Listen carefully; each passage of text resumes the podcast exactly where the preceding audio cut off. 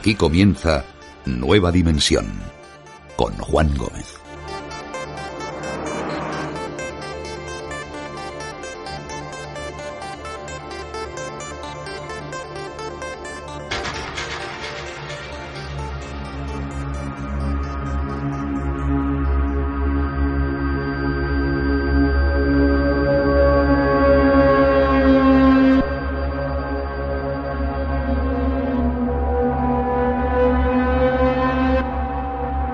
Hemos visto amigos durante todo este año en varias ocasiones.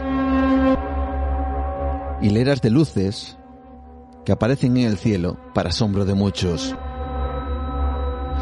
Sobre todo en este último año y al principio, fijaos bien, del confinamiento, muchos se preguntaban, ¿qué era aquello?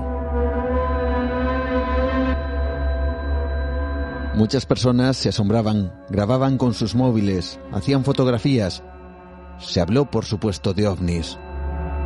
Comenzó a especularse sobre qué era aquella hilera de luces.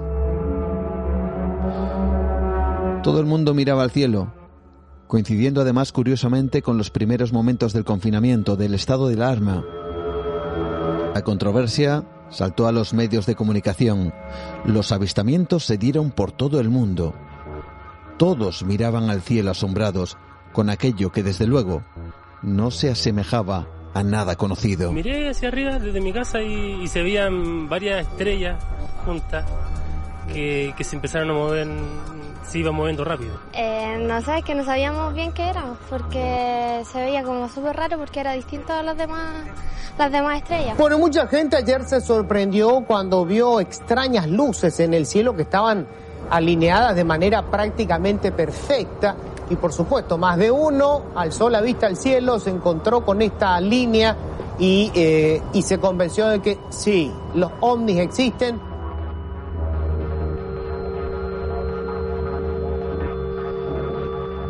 Tras varios días de confusión, se supo que en realidad aquello que se estaba viendo era algo que fue llamado tren de satélites. Decenas de satélites habían sido lanzados por la empresa SpaceX dirigida por Elon Musk. Muchos se sintieron decepcionados ante lo que podía ser una gran evidencia de la visita de seres de otro mundo, pero en cuanto se supo la realidad, dejaron de llamar la atención. Es curioso que muy pocos se preguntaran en ese instante, vale, no son ovnis, pero ¿por qué ese despliegue? ¿Por qué la empresa de Elon Musk había realizado tal inversión y puesto en marcha esos satélites. Y ahí amigos llegó la confusión. Las fuentes oficiales decían que eran principalmente para mejorar los servicios de Internet y su cobertura, pero poco más.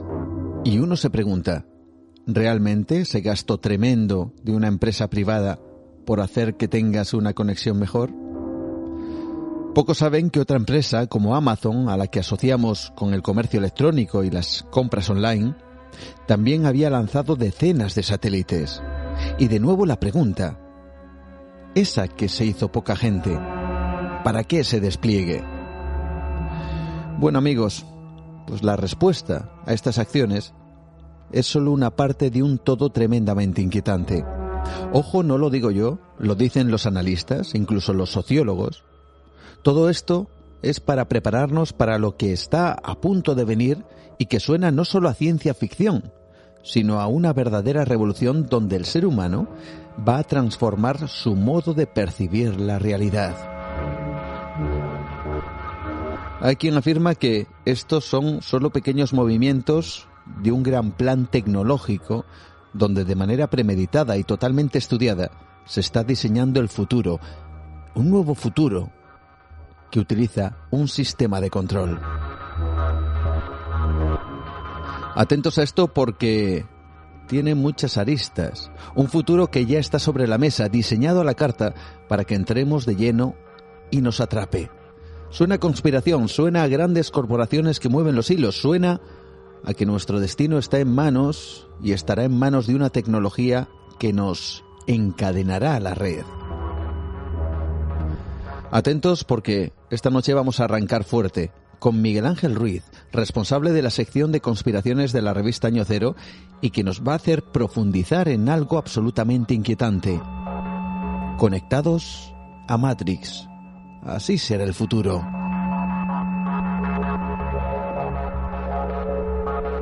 Pero tenemos más cosas para todos vosotros, atentos porque los contenidos de hoy tras Miguel Ángel Ruiz van a estar cargados de misterio y curiosidades. Regresa Iván Castro Palacios, porque hay que decir, ya se cumplen siete años de la desaparición del famoso vuelo de Malaysian Airlines.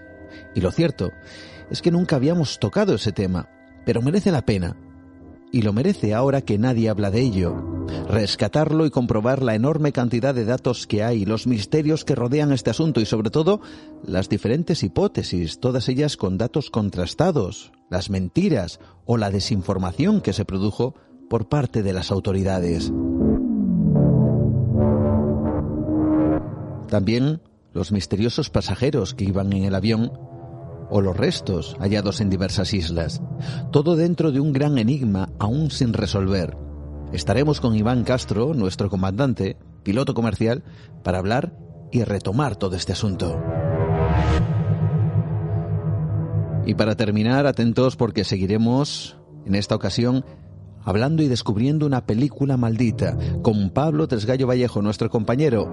Una película desconocida, pero con una historia alucinante, un film titulado Incubus. Una película de terror psicológico que esta noche vamos a descubrir y seguro que también a sorprendernos. Así comenzamos Nueva Dimensión esta noche. Vamos en busca de ese futuro, ese diseño que parece que está en el aire y que algunos aseguran es la próxima forma de encadenarnos. Lo hacemos con Miguel Ángel Ruiz, aquí en Nueva Dimensión. Bienvenidos. Comenzamos.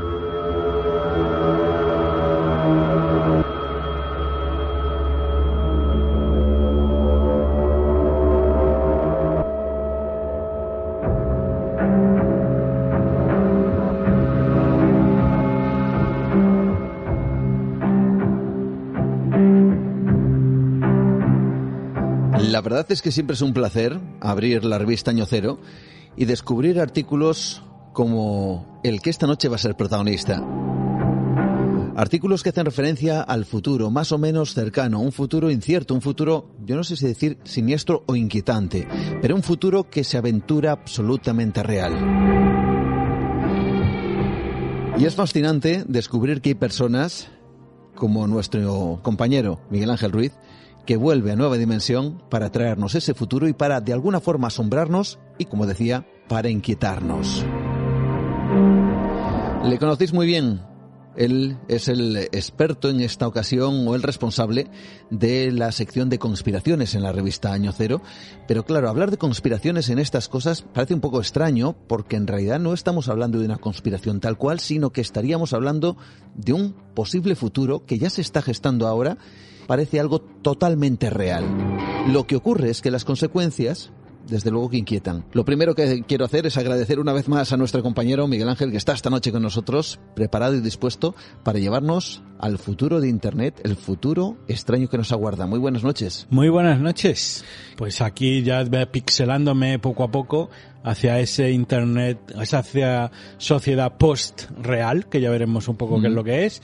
Y nada, encantado de estar contigo, como siempre, Juan. Tecnología para los próximos cambios y un futuro incierto, ¿verdad? Vamos a hacer un ejercicio, si quieres, o vamos a plantear un ejercicio de cómo va a ser el Internet del futuro. Yo creo que nos hemos acostumbrado tanto ¿no? a, a, Internet, que hace unos años era una cosa novedosa, torno a 1997 casi nadie tenía móvil. Mm. Cuando nos reíamos de la gente que tenían esos móviles, esos zapatófonos, y en aproximadamente cinco años, de 1997 a 2002 o así, en España pasó de haber 4 millones de líneas a 42 millones de teléfonos móviles. Mm. Y eso fue algo premeditado, no fue casual, no fue que todo el mundo quisiera de repente tener ese zapatófono como tú decías, sino que había un trasfondo detrás muy importante. A ver, es evidente que cuando tú tienes una población en España que no llega a 50 millones de habitantes, eh, cuando tú en un escaso lapso de 5 años eh, tienes más de un crecimiento de más de 40 millones de, de, teléfonos móviles, ahí detrás hay una apuesta institucional, hay muchas grandes empresas apostando por ello, hay un diseño de la sociedad en cómo vamos a vivir, cómo va a funcionar, ¿no? Nos estaban diseñando el futuro en ese momento. ¿no? Exactamente, nos estaban diseñando el futuro y además hay una cosa muy importante, es que la gente cree que el motor del cambio social en general son las ideas. Mm. Y esto sociológicamente no es cierto. Eh, en gran medida el motor del cambio social es la tecnología.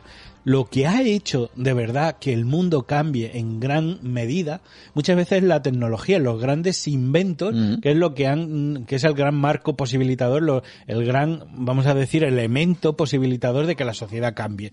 Tú, por ejemplo, eh, no sé, a lo mejor eh, en, al final de la Edad Media, cuando empezó el tema de la imprenta, tú podías pensar que la Biblia, que en aquel momento ese texto que era tan importante para la sociedad medieval, debería de estar a disposición de todo el mundo. Pero aunque tú creyeras eso, solo fue la imprenta la que lo hizo real, la que lo posibilitó, porque antes la, la Biblia se, copiaba a mano, ¿no? Y como esto, otras muchísimas cosas, por ejemplo, todo el tema de la revolución industrial. Entonces, las ideas están ahí, pero lo que hace realidad, vamos a decir las ideas, es la tecnología. Hay un concepto muy interesante del cual eh, hablaremos evidentemente, y que yo he dicho hace un instante, ¿no? Nos están diseñando el futuro, es decir, todas estas cosas que parecen casuales, que, que, parecen modas, es que, que eso, parecen... eso, es lo que es fundamental que la gente entienda. Eh, los primeros grandes descubrimientos así que, eh, que se llaman tecnologías disruptivas, ¿no? Es, son esas, eh, esas tecnologías que de alguna manera tienen la capacidad de cambiar el mundo. Son elementos que cuando se descubrieron, de alguna manera se descubrieron de forma fortuita. La sociedad entonces estaba, era mucho más en pañales que ahora, ¿no? Y entonces, digamos que fueron eh, esos cambios sociales frutos de esas tecnologías, de alguna manera ocurrieron espontáneamente. Es decir, de pronto tenemos una máquina de vapor y vemos que esto es capaz de mover una locomotora, pues vamos a empezar a hacer raíles y poco a poco, pues esto se va viendo el, el potencial transformador que tiene, etcétera, etcétera. Lo que pasa es que ahora es diferente porque nosotros ahora ya estamos tan tan habituados a que la tecnología tiene la capacidad de transformarlo todo que ahora la sociedad se diseña en gran medida, ¿no? Mm. Pero ya no es que nos topemos con ello, es que ya es que lo estamos buscando. Entonces, lo que el ejemplo que muestra de cómo ascendió Internet a principio de, de, del siglo XXI era que eso ya no era una sociedad que se encontró con Internet y transformó el mundo, sino que ya se iba buscando, es decir, ya había alguien que tenía una idea en mente de cómo iba a ser el futuro, es decir, eran las grandes compañías tecnológicas diseñando eh, la sociedad del futuro. Y en este sentido yo quiero que todos nuestros oyentes se queden con una idea muy clara y muy importante esta noche. Hoy, ahora mismo, estamos otra vez como al principio de 1997. Viene un cambio brutal en Internet, viene un cambio brutal que va a afectar a la sociedad y nosotros estamos ahora en ese punto de inicio, otra vez en ese punto en el que todo va a volver a cambiar. La pregunta es, ¿cómo va a ser el Internet del futuro? Vamos a dar esta noche unas claves a ese Internet del futuro.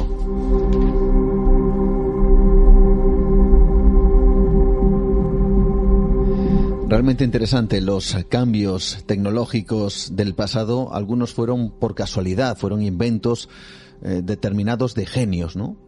Y sin embargo ahora ya no hay un genio, son empresas las que dicen qué podemos hacer para introducirlo a nivel tecnológico en la sociedad y que ese invento, especialmente diseñado para ello, cambie y transforme y de alguna forma, como si fueran esos raíles de ese antiguo ferrocarril, guíen los designios de la humanidad por el carril que nosotros estamos diseñando ahora mismo. Bueno, pues están ocurriendo cosas de esas en este preciso instante y vamos a hablar alguna de ellas, ¿no? Vale, eh, pues para seguir con tu metáfora, si quieres sustituimos los raíles del ferrocarril por los satélites. Mm. ¿Te parece? Ahora mismo hay un despliegue absolutamente brutal que yo creo que es un despliegue que va a cambiar la forma en la que funcionamos, que son las mega constelaciones de satélites. Ahora se están poniendo, como digo, y es muy importante que, le quede claro a nuestros siguientes, ya se están poniendo las primeras piedras de, de esta sociedad que estamos tratando de vislumbrar esta noche. Eh, básicamente, mira, mm, llevamos ya muchos años de, de, ver cómo se lanzan satélites al, al, al espacio y mm. aproximadamente ahora mismo hay unos 5.000 satélites en órbita con todo tipo de satélites, es decir, de de meteorología, militares, etcétera, etcétera, ¿no? Pero ahora mismo, como digo, está a punto de producirse un cambio exponencial en el número de satélites que existen en órbita. Prácticamente porque mm, lo que vamos a hacer es dotar de un montón de, funcionalidades a la superficie de, de la Tierra. Hay muchos proyectos paralelos trabajando en ello. El más llamativo, Starlink de SpaceX. De, ahí tenemos a nuestro amigo Elon Musk esto es parte de un colosal proyecto de poner 12.000 satélites en órbita. 12.000 satélites en órbita. Esto no se hace por casualidad, evidentemente, ¿no? Es muchísimo dinero. O sea, tú no te gastas, tú, tú no prácticamente casi triplicas el número de satélites que ha lanzado toda la humanidad en toda su historia por nada. O sea, esto tiene un objetivo, ¿ves? como decíamos antes, esto es la sociedad, el futuro de sociedad diseñada. Quien hace esto tiene una idea en mente. Mm. Eso es lo más importante. Pero es que no es solamente Elon Musk y, y SpaceX. Tenemos, por ejemplo, OneWeb, que es otra operadora que va a lanzar 650 satélites, Amazon que va a lanzar 3.000 satélites, Boeing que va a lanzar 4.600 satélites, la empresa india Astrom Technology 600 satélites y puedo seguir un rato así, Juan, de verdad. Puedo seguir un rato diciendo nombres de compañías y números de satélites. ¿Para qué quieren esos? Bueno, pues te puedo decir que solamente en los, en los tres primeros ejemplos que hemos puesto, que era eh, SpaceX, OneWeb y Amazon, todos esos satélites sirven para dar Internet a cualquier punto de cobertura del planeta. Mm. Pero Internet de banda ancha. O sea, estamos hablando de ese famoso 5G, de esas conectividades inmensas, ¿no? Básicamente es que tú puedes estar prácticamente en el Polo Norte, si quieres, en cualquier sitio, y no solamente que tengas cobertura móvil, sino que tengas datos de alta velocidad en cualquier metro cuadrado de la superficie terrestre. Existe mucho más de lo que nos cuentan. Una realidad oculta. Nueva dimensión. Bueno, alguien podría pensar, toda esta gran cantidad de, de inversión brutal además, eh, solo para poner Internet en el mundo? Es que, mira, eso me gusta mucho esa pregunta porque es verdad que es una pregunta que se hace y que se contesta muy torpemente cada vez que pasa esto, ¿no? La pregunta es, todo este despliegue de 5G, ¿para qué quieres el 5G? Entonces, claro, a ti cuando te preguntan un poco, eh, o tú, tú ves incluso la, la, publicidad a veces, o la publicidad en los medios de comunicación, mm. ¿sabes? De, hoy las bondades del 5G. Y una de las cosas que te dicen, con 5G podrás bajar una película en tres segundos. Mm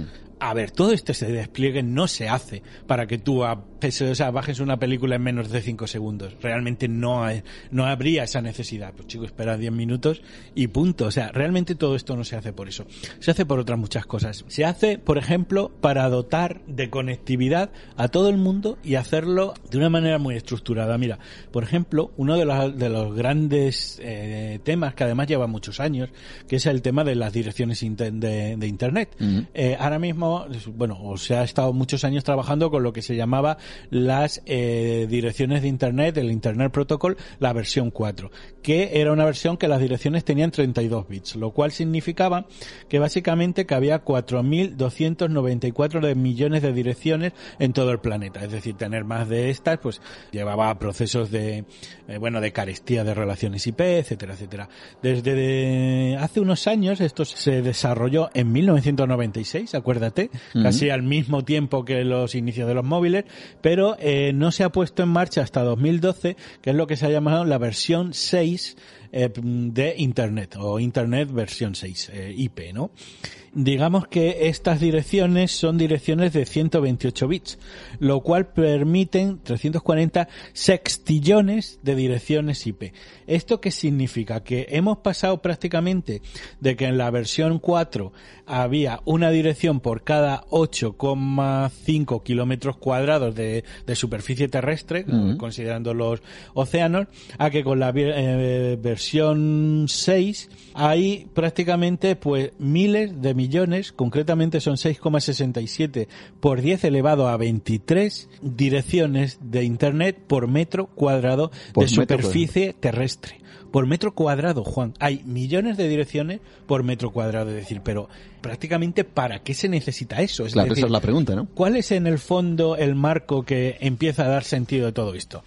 El Internet de las cosas vamos a irnos a un mundo en el que vamos a tener tantísimos dispositivos lógicos, tantísimas cosas smart, en el cual básicamente ellos lo que quieren dar de, o sea, todas estas direcciones y toda esta cobertura de internet es para que tú puedas dotar de conexión a internet con banda ancha a cualquier eh, a miles de objetos en todo el planeta y en cada punto de la superficie planetaria. Eso, como digo, es en el fondo es la estructura básica de un nuevo mundo que están que están haciendo,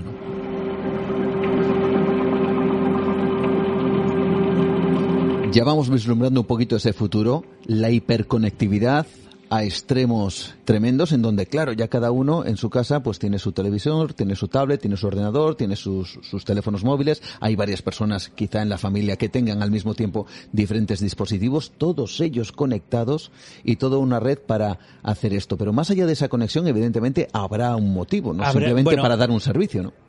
En principio empieza el, servicio, ¿no? Es decir, aquí lo que se quiere es mm, dotar de conexión a Internet a muchos objetos que tradicionalmente no lo tienen. De hecho, ese es el Internet de las cosas. Mm. Es que hasta ahora nos movíamos en un escenario en el cual Internet era algo un poco para los seres humanos, por así decir, ¿no?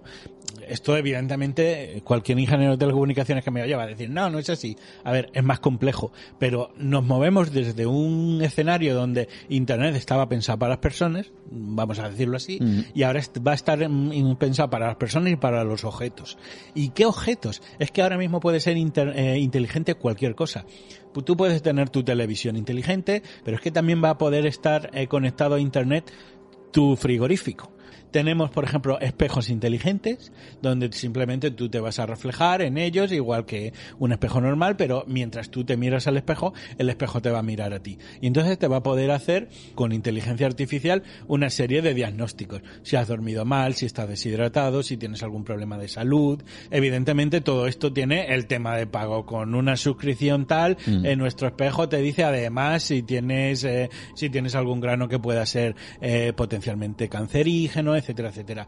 Tenemos cubo de basuras inteligentes en el cual van a ver de alguna manera, yo que sé, si el cubo pues ya está lleno y tienes que eh, tienes que bajarle, te puede mandar un aviso al móvil. Lo estamos viendo con los smartwatch estos, ¿no? Que ya te dicen todas las rutas lo que haces, cuántas calorías quemas. Hasta hace poquito además yo veía un anuncio muy reciente en donde te analizaba el consumo de oxígeno mientras dormías algo tremendo. y eso es ahora. Y que te pueda decir si tú tienes apnea.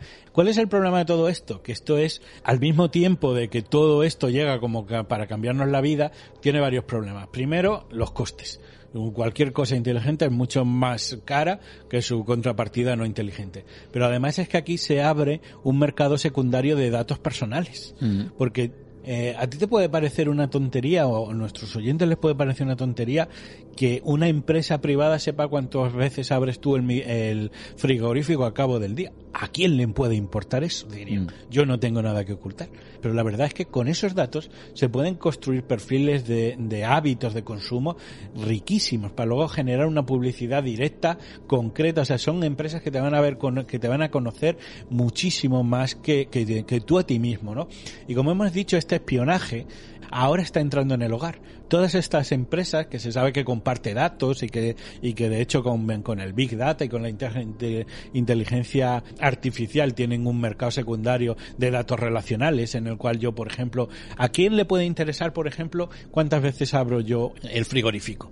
Pues a lo mejor esos datos le interesan mucho a empresas de seguros de cobertura médica, mm. porque gracias a eso se sabe si hay una correlación con la obesidad, si sabes que la obesidad está asociada a riesgos de ataque al corazón, de colesterol, etcétera, etcétera. O sea, aquí es que estamos hablando de un mercado en el cual la corporación, la gran empresa, va a convivir contigo en tu, en tu, en tu vida más privada, ¿no? Hay una especie de trasvase de información personal que puede acabar con, que tu vida cambie o no por el uso de esta tecnología. pero para miles de, de, efectos, ¿no? Para las empresas o los sistemas de inteligencia artificial que te dan empleo. Es decir, pues mira, estos perfiles, eh, este tiene cierta tendencia a la compulsión, eh, o esta tiene una, esta tendencia al riesgo. Es que prácticamente es, es todo, ¿no?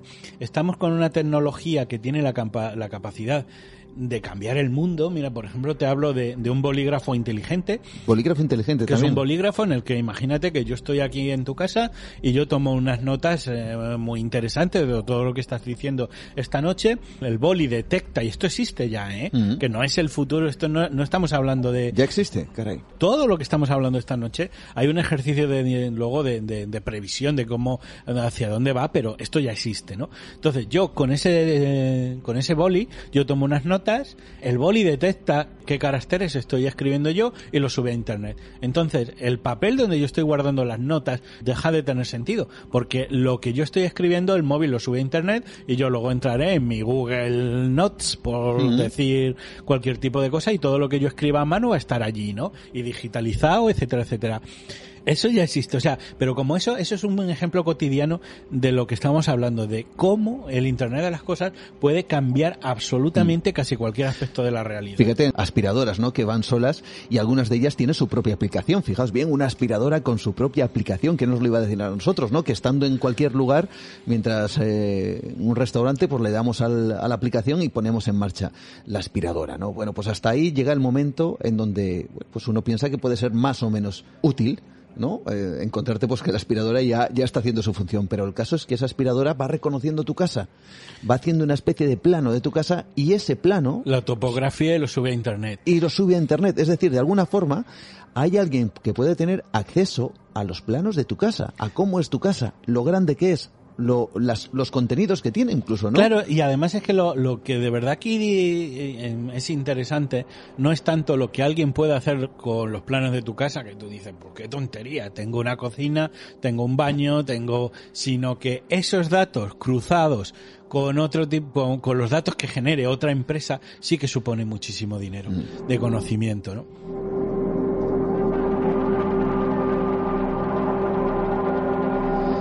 Y todo eso se está realizando para transformar el mundo en un diseño previo para introducir toda esta tecnología y que nos cambie el mundo. Exactamente, lo que pasa es que esto del Internet se va a complicar mucho más, ¿no?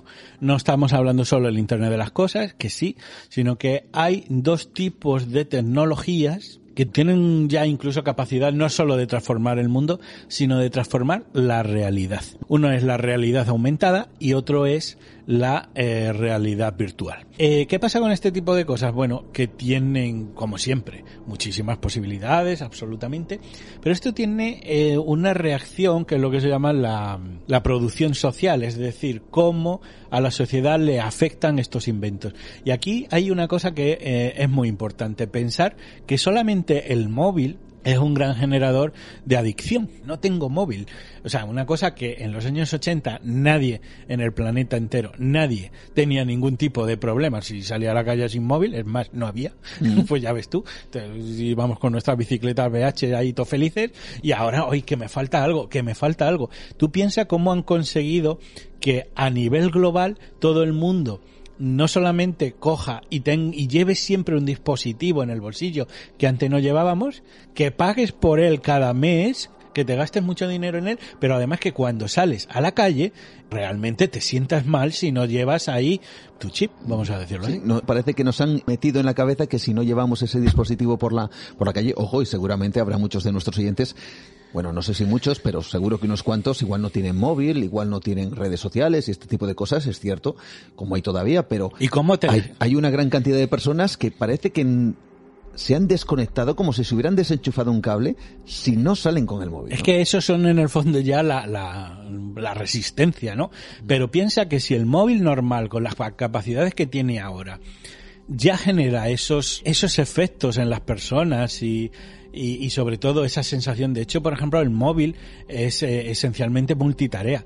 El móvil es el mayor enemigo de la lectura que existe en el siglo XXI. Estamos tan acostumbrados a estar pues haciendo lo que sea y al mismo tiempo contestando mensajes de móvil, eh, mensajes de WhatsApp, de, viendo publicaciones, siempre constantemente en línea, que simplemente lo que es eh, ese tipo de actividades además tan trascendentes para el espíritu, ¿no? Es la meditación, la lectura sosegada y prolongada. El deporte incluso, ¿no? Gente que hace deporte y al mismo tiempo está con el móvil, claro. pues atendiendo, pues yo que sé, el WhatsApp o el Facebook, ¿no? Sí, que parece que si tú sales a correr, sales a correr una hora y durante esa hora solo corres, parece que, que estás fuera incluso del mundo, ¿no? Eh, bueno, pues si todo esto se cumple ya, imagínate qué tipo de seres humanos va a producir la realidad aumentada y la, real virtual, la realidad virtual. Mm.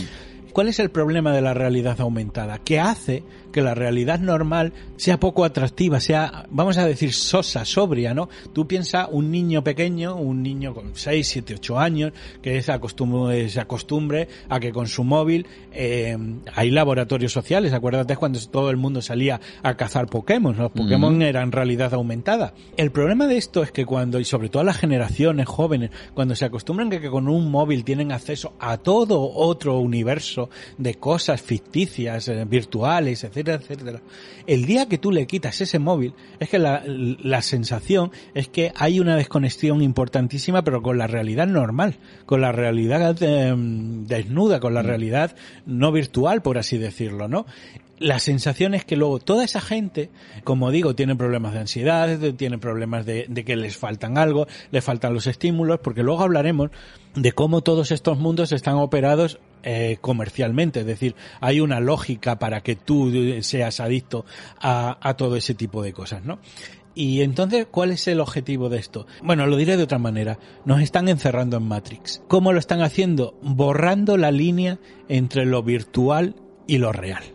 Y eso es muy importante. Yo hace unos años estuve una vez en un restaurante de comida rápida que hubo una cosa que a mí me llamó muchísimo la atención y era unos niños que estaban jugando al fútbol pero la pelota con la que jugaban al fútbol no era real, era una, una pelota proyectada que se proyectaba desde el techo. Era un sistema que tenía como si fuera un sistema proyector, ¿no? Como si fuera holográfico, por así decir, pero se, se, se, prestaba en el suelo. Y el sistema detectaba cuando tú, de alguna manera, con el pie tocabas esa, esa esfera. Entonces la hacía rebotar, ¿no? Con un algoritmo. Entonces allí veías, pues, cuatro o cinco niños jugando al fútbol con una pelota de luz, ¿no? Con una pelota virtual. Lo importante no es eso, que, bueno, no puede dejar de ser un juego curioso, sino que para todos esos niños o para una generación que, que, está, que se está criando ahora, la relación entre lo virtual y lo, y lo real mm, va a dejar de existir. O sea, vamos a convivir con tantos objetos que sean virtuales que mucha gente no va a tener tan claro qué está generado y qué, y qué no, sino simplemente todo ello se va a hacer en una amalgama de un universo virtual en el cual hay una historia y es que, como digo, se nos está metiendo en Matrix poquito a poco, pero que cuando tú no tengas, por lo que sea, la oportunidad de estar en el verdadero Internet, es decir, cuando tú no, no puedas, no sé, no tengas conectividad, etcétera, etcétera, eh, va a existir un riesgo, igual que ahora hay riesgo de exclusión social, hay un riesgo de exclusión virtual, un riesgo de exclusión en Internet. Es decir, ahora mismo, y esto es ahora mismo, 2021, si tú te desconectas de Internet, desapareces, Juan.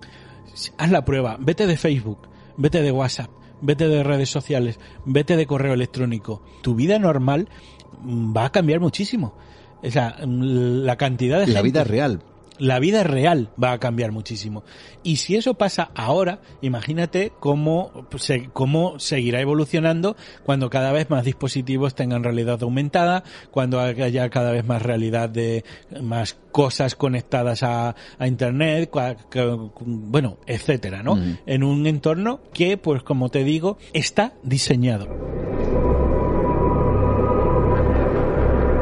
Nueva dimensión un viaje por el terreno de lo imposible con Juan Gómez. Desde luego también hay otras cuestiones a debatir, como es el hecho de la presión social, es decir, eh, ya no estamos hablando de empresas o de grandes corporaciones, sino del propio entorno más cercano. Claro, si no tienes, por ejemplo, ese WhatsApp, pues ¿cómo me voy a comunicar yo con los amigos? ¿Cómo voy a quedar con ellos? Pues a través del teléfono normal, a través de llamarles por el telefonillo del portal como se hacía antiguamente. Claro, es que todo eso casi casi obliga a que en ese futuro la sociedad se comporte de una forma y si tú te quedas al margen, desapareces, lo que comentas, ¿no? De hecho ya pasa, yo sé de gente, tengo casos documentados de niños de que juegan todos en red y bueno, pues algunos de los padres han decidido, mira, yo me doy cuenta que esto es, que es muy adictivo, que esto está afectando un poco a mi niño, yo no le voy a conectar a internet. Y entonces de pronto pasa que el niño en el recreo en casa, en el colegio, prácticamente nadie le habla que bueno, sí, no es que nos caigas mal, pero como no podemos jugar contigo en red, como tú no tienes el, el Fortnite y no podemos jugar luego por la tarde contigo. ¿De qué hablamos, no? Pues, de, qué hablamos contigo, ¿no? Sí, es como si fueras alguien de otro, de, otro tiempo diferente. ¿no? Sí, es como si, yo qué sé, no puedes hacer las cosas que nosotros hacemos, ¿sabes? Entonces hay un, un riesgo de exclusión. Además, este tipo de cosas la estamos hablando en el mundo de los adultos, pero si particularizáramos para el tema de los niños, te digo, te digo de verdad que nos saldría un programa bastante más terrorífico del que estamos haciendo. ¿eh? Vamos a por esas eh, claves que, comentabas. Vale, bueno, el asunto está, y lo hemos visto un poco con el Internet este de las cosas, eh, las grandísimas capacidades de, de espionaje que tienen todo este tipo de cosas.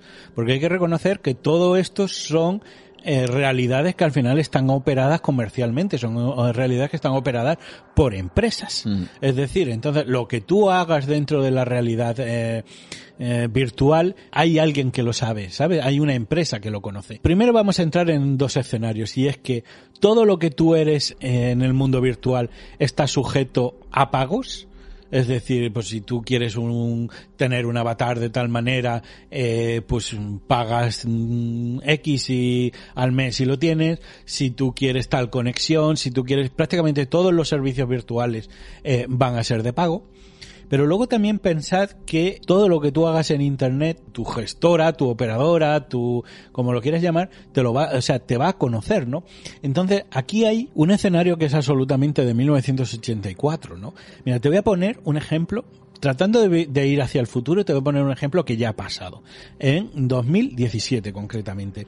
Y esto estamos hablando de una filtración de un memorando que ocurrió en Australia por parte de dos directivos de Facebook. Mm. Eh, esto se, se publicó en, en, un periódico australiano de, de Australian y en el cual eh, Facebook tenía un programa en marcha para detectar adolescentes eh, depresivas. Mm. Dices tú, pero ¿y esto? Entonces, eh, Facebook lo que hacía era generar como una especie de motor de inteligencia artificial que buscaba las siguientes etiquetas vencida, abrumada, estresada, con ansiedad, me siento estúpida, estoy nerviosa, soy tonta, soy una inútil, soy un fracaso, etcétera, etcétera, etcétera. Y entonces eh, el algoritmo lo que iba haciendo en toda Australia era cada vez que una niña o un adolescente cogía y tecleaba alguna cosa de esas eh, a una amiga, el algoritmo iba sumando puntos y si tenía varios de ellos la identificaba. Entonces luego hacían un listado a nivel de toda Australia con las adolescentes que estaban más deprimidas en ese momento. La pregunta es, ¿para qué sirve eso? Básicamente lo que estaban es detectando chicas, en este caso, pero vamos, seres humanos, que, que estábamos pasando un momento sentimentalmente malo, mm. un momento en el que anímicamente se encontraban mal. ¿Y por qué? Básicamente porque ese estado de depresión, de ese estado bajo eh, emocional, les hacía ser, vamos a decir, vulnerables a comprar determinados productos que de otra manera no lo conseguirían, ¿no? Esto es lo que hay detrás de, esa, de, este, mm. de este mundo de Internet. Pensa cuando tú, por ejemplo, vamos a la pregunta, a la película Ready Player One. Tú te llegas, eres allí un avatar, luchas, haces cosas, etcétera, etcétera. El problema es que siempre todo lo que tú hagas en Internet está dejando un rastro hay alguien que va a saber cuánto compras, dónde eres, cómo, con qué te identificas, eh, a qué aspiras, etcétera, etcétera. Y todo eso va a quedar registrado. Y no solamente va a quedar registrado, sino que además hay que pensar que ese Internet no va a ser un mundo libre, sino va a ser un universo, por así decirlo, mm. propiedad de una corporación propiedad de una empresa cuyo objetivo es ganar dinero.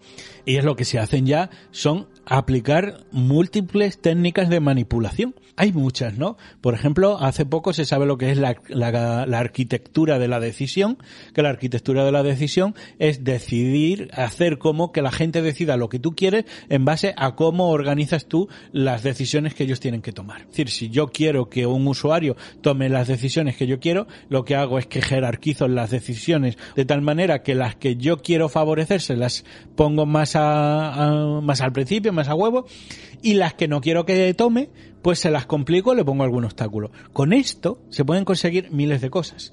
Pero es que al mismo tiempo, por ejemplo, ese escenario está pensado por psicólogos, sociólogos, etcétera, etcétera, para generarte adicción y para que tú te dejes ahí, si se puede, hasta el último céntimo. Estamos, por ejemplo, hablando de los sistemas de recompensa variable. Esto son eh, estudios que hizo el psicólogo Skinner, eh, el psicólogo norteamericano Skinner en 1950. Ellos veían cómo, por ejemplo, a los ratones, cuando apretaban una determinada palanquita, le daban un, pues un poquito de azúcar, un, premio, un, una recompensa, vamos a decir. Y ellos se dieron cuenta que cuando si siempre le das a la palanquita y siempre sale, se establece una relación casual y dices tú, vale, pues si quiero azúcar le doy a la palanca y punto. Lo que hicieron, que ahí viene la maldad humana, es y decir, ¿cómo hacemos si no siempre sale la recompensa cuando pulsas la palanca? Y ahí se dio cuenta que eso, en a nivel cerebral, es, digamos, la meca de la, de la adicción.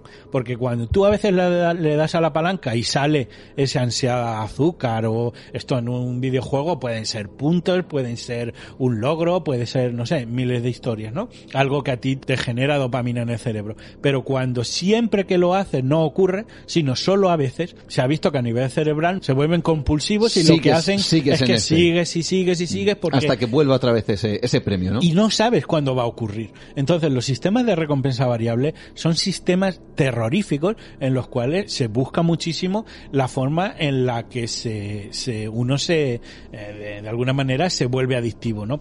Tenemos, por ejemplo, también lo que es eh, el, el efecto eh, Seigarnik, no sé si lo estoy diciendo bien, lo, lo siento, eh, de una psicóloga soviética que se llamaba Bluma Seigarnik, y ellos lo que se dieron cuenta es que nosotros, cuando terminamos una tarea, como que borramos los datos.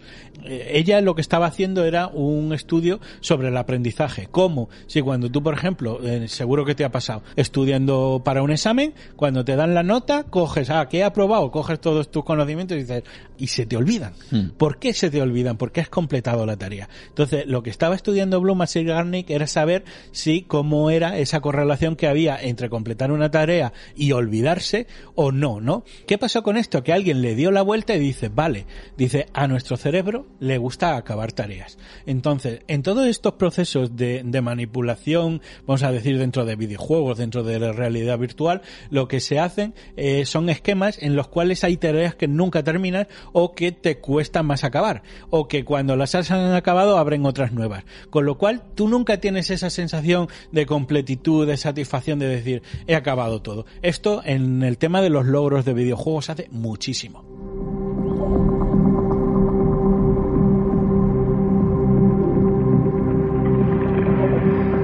Eso es la realidad a día de hoy, eh, la manipulación y también conectando con ese mundo nuevo en donde nos están llevando a nivel mental, ya no solo a nivel físico, es decir, en, los elementos tecnológicos que vamos a tener a nuestro alrededor y que van a servir para algo en concreto, que nosotros solo quizá podamos atisbar una mínima parte, quizá lo más básico, el, uso concreto y específico que nosotros necesitamos de ese objeto y nada más. Pero luego también están todas estas cuestiones que tienen que ver con el cerebro. Y ojo, y tú me comentabas una cuestión que tiene que ver con el Internet cerebral. Sí, eh, bueno, nos faltaba un poco hablar de la gamificación como otro de esos recursos así en los que se manipula la gente, porque en cuando todo se convierte en un juego, eh, de alguna manera, pues también hay, hay formas de, de, fidelizar al cliente, etcétera, etcétera, ¿no? Eh, bueno, yo lo que, si quieres, vamos un poco hacia la, ya hacia la recta final. Sí que es verdad que hay un, sí, una parte del Internet cerebral pero eh, bueno, que es digamos eh, ya esta última barrera, ¿no? Donde Mm. Internet va a ir hacia el interior de las personas, hacia el interior de- del cerebro. De hecho, eh, las últimas eh, informaciones que he visto sobre, no ya el 5G, sobre el 6G, que está empezando ahora la, la gran carrera geopolítica por dominar el, 6, el 6G, sabes que el 5 pues, prácticamente ha sido eh, una victoria absoluta de China, ¿no? En quien lo ha puesto en vanguardia. Eh, ya se está peleando el, el 6. Pues yo sí que quería decir un poco, eh, antes de saltar al lado cerebral, eh, eh, cerrar un poco de la parte esta de- del Internet, ¿no? De cómo esos mundos, como digo, van a estar operados por, por empresas, cómo poco a poco eh, se nos está metiendo en, un, en, en Matrix, en el sentido de que no es que nos encierren en Matrix como eso, sino que nos están empujando a ello porque esa realidad sea mucho más atractiva que la actual. Entonces, a mí uno de los escenarios que más me preocupan de cómo estamos entrando en todo eso es que yo creo que posiblemente las luchas del futuro sean luchas por obtener derechos digitales. Es decir, por ser alguien en la red, por ser alguien en un mundo que es absolutamente ficticio. Date cuenta de la gran estafa masiva que sea que a lo mejor nuestros hijos acaben manifestándose o acaben luchando por ser alguien en un mundo que es virtual, que no es real eh, date tu cuenta que de, a nivel de, telecomunicaciones, a nivel de red, los derechos simplemente son, son permisos de red, son perfiles de red, son algo que simplemente se puede autorizar si ha sido programado para ello. Entonces, que, que en el futuro eh, haya una lucha por un Internet que cada vez va a ser más de pago, que cada vez va a ser más mercantilizable y que va a espiar a sus propios usuarios, que nosotros nos manifestemos por tener un perfil concreto que nos va a permitir hacer determinadas cosas en Internet, es como la sumisión absoluta o la derrota absoluta en la lucha de clases. Es decir, serán pobres, por así decirlo, luchando por ser alguien en un escenario que han diseñado los ricos. Básicamente una forma de dictadura digital que es hacia donde vamos.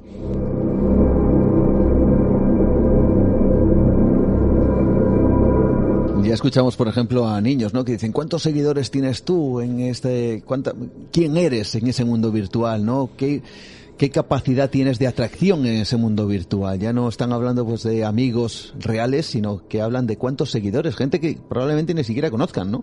Claro, es que date tu cuenta que esto luego también, como decíamos antes, eh, la tecnología produce una sociedad. A la gente de nuestra generación, Juan, se nos pedía el éxito. Se nos pedía que tuviéramos éxito personal, por lo menos, ¿no? Es que ahora mismo ni siquiera se está pidiendo eso. A los niños de hoy se los está pidiendo directamente la fama que sean influencers, que sean youtubers, que sea Instagram te hace una gran modelo, eh, Twitter te convierte eh, en un gran, no sé, influencer, mm, opinólogo, TikTok te convierte casi en que en que seas actor, eh, YouTube te pide que tengas eh, que, que llegues eh, directamente a mucha gente.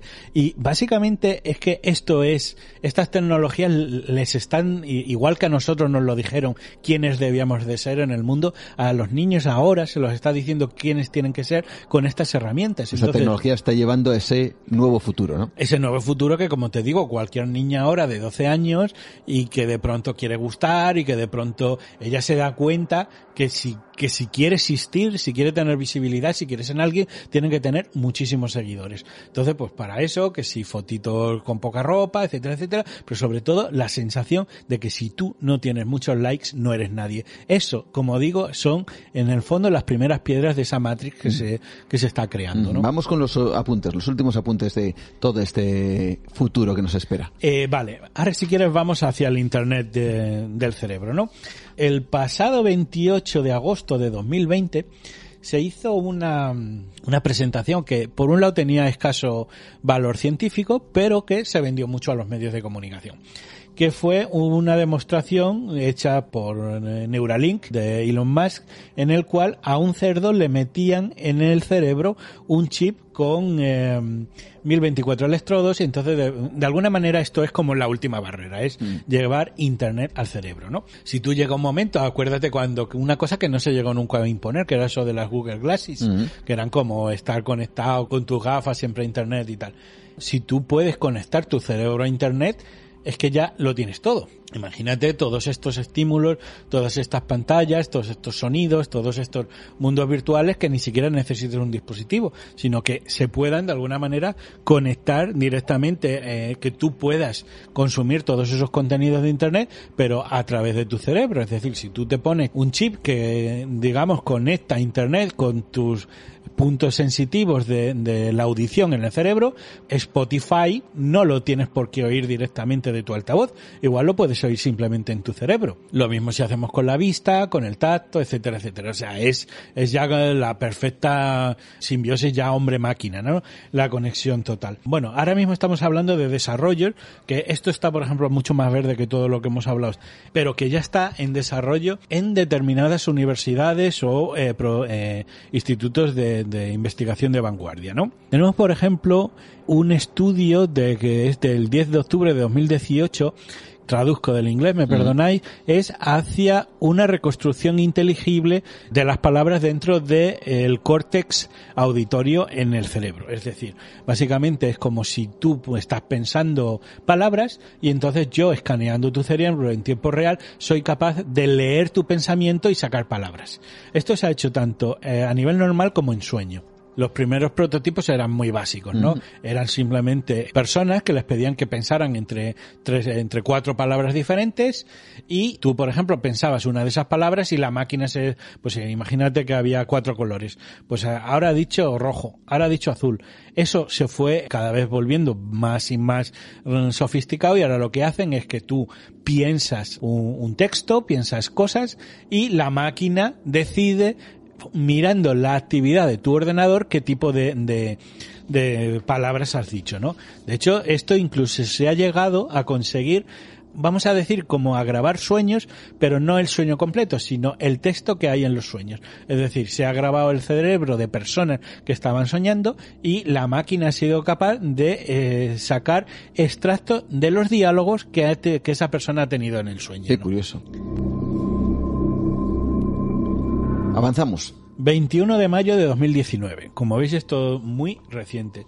Investigadores franceses del Instituto de Ciencias Biológicas de la Universidad de Toulouse. Básicamente es que ellos tenían una base de datos que tenía 1024 caras diferentes, es decir, cada una con sus expresiones, ¿no? Entonces, lo que yo, lo que ellos hacían era que que yo, por ejemplo, que soy un sujeto de estudio, me presentan aleatoriamente una de las 1024 expresiones, yo veo esa expresión y una máquina que lee mi cerebro entiende cuál de las 1024 caras concretamente es la, la correcta. Es decir, ¿qué es lo que están aprendiendo a leer? Imágenes en el cerebro.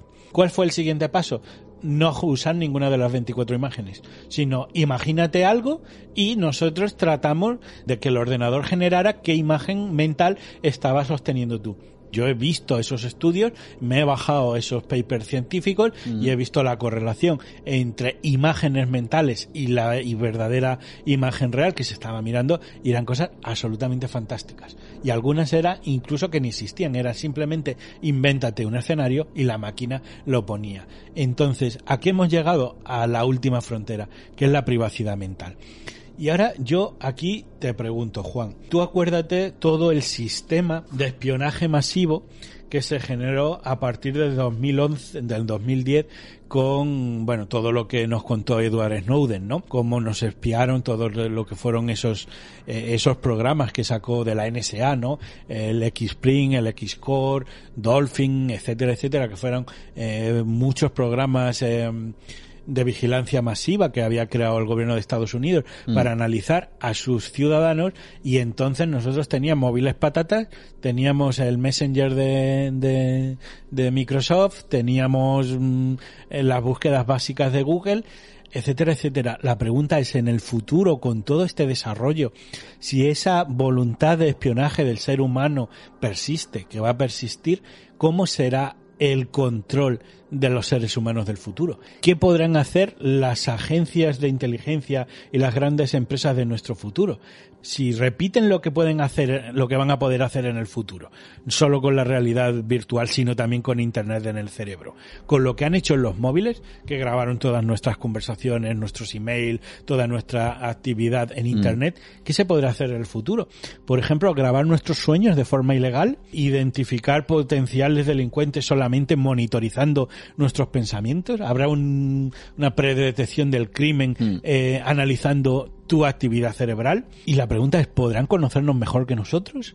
Yo creo que este es el verdadero escenario. Entonces, aquí hay una cosa muy importante y es que este escenario del futuro de Internet es un escenario que será post-real, es decir, la realidad ya no tendrá tanto sentido porque de alguna manera poco a poco nos habrán ido hecho transitar hacia un mundo virtual que controlan ellos y que es Matrix.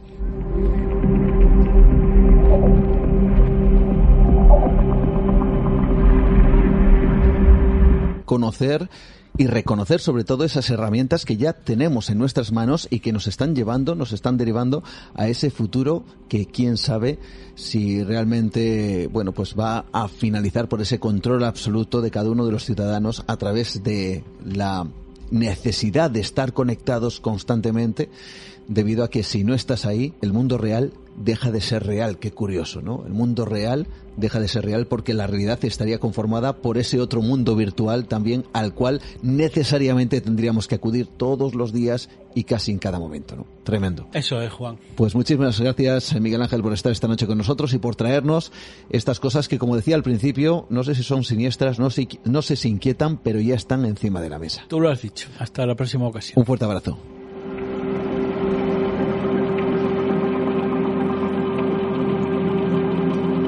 Nueva dimensión. Adéntrate en otra realidad.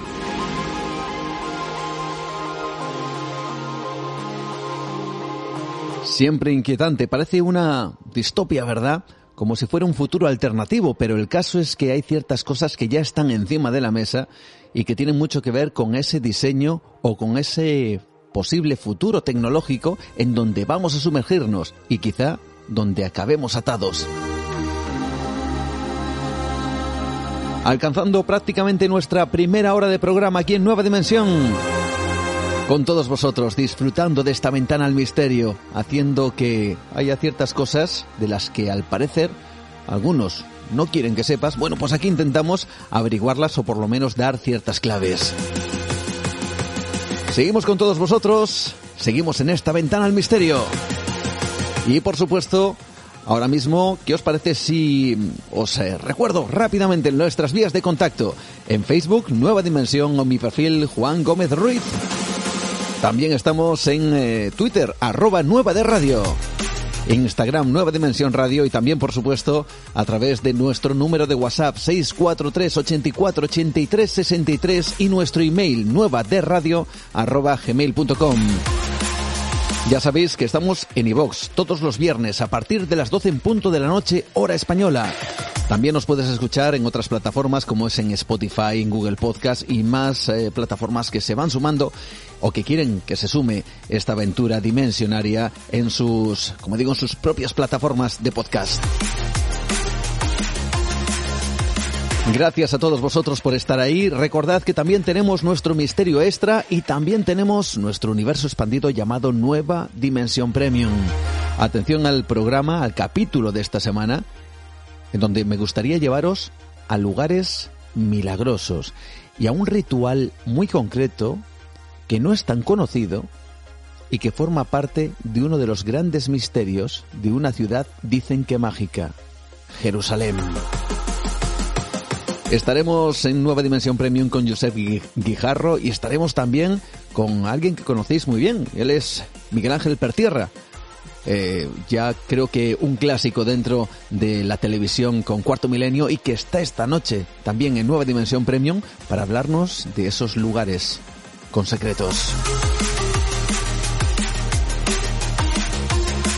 Y ahora sí, vamos a seguir adelante porque nos vamos en busca de la mirada al cielo, pero no en busca de luces extrañas, como quizá, eh, bueno, pues hemos iniciado el viaje de esta noche, sino en busca de la desaparición de un avión hace siete años. marcó la actualidad, sin duda alguna, de buena parte de los informativos. Y ahora ya no se habla de ello. Bueno, pues queremos retomar ese gran misterio, el vuelo MH370, el vuelo de Malaysian Airlines, el vuelo, dicen algunos, más misterioso del mundo. Así que vamos a buscarlo con nuestro próximo invitado, piloto comercial Iván Castro Palacios. Atentos porque todavía hay mucho que decir al respecto.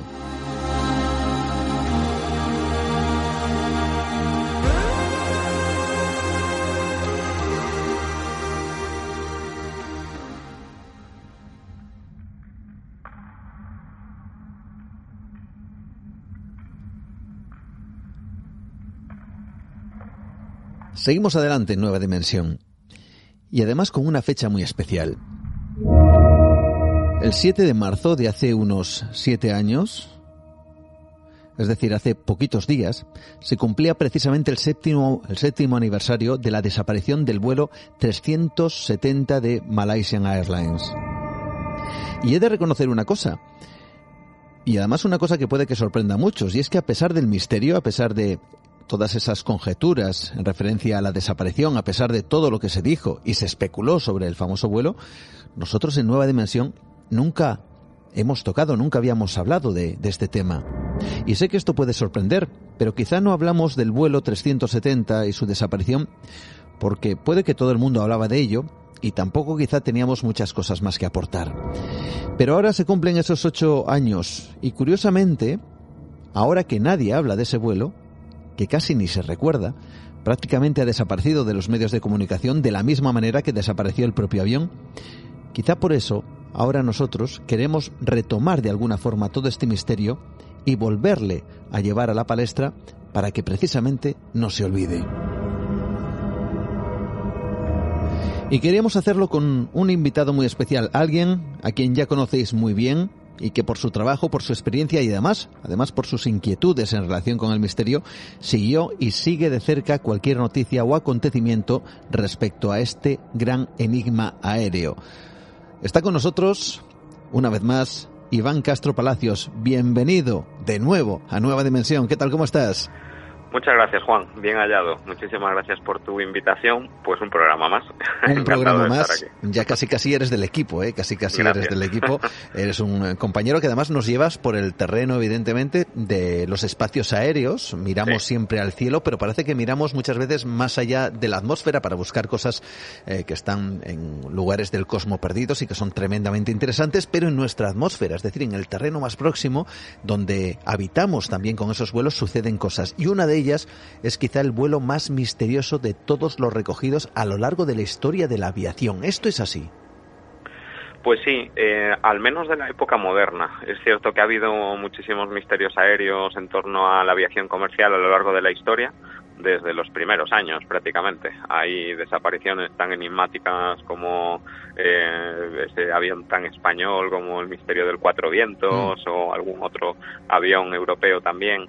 En la zona del Pacífico hay historias muy rocambolescas con aviones desaparecidos para siempre, pero dentro de la historia moderna, en un mundo en el que actualmente la tecnología pues eh, reina eh, con, total expansión de la manera que todo queda registrado, todo queda grabado, eh, nada se escapa al detalle del ojo de cualquier satélite, pues eh, creo que es muy significativo que un suceso como el que ocurrió hace siete años pues eh, eh, se haya podido dar ¿no? Mm. y la desaparición de este vuelo del Malaysian Airlines el vuelo MH370 de Malaysian Airlines es sin duda una historia eh, de lo más enigmática y hoy por hoy es el misterio aéreo más grande de la aviación comercial, de la historia de la aviación comercial moderna. Claro, porque lo comentas, ¿no?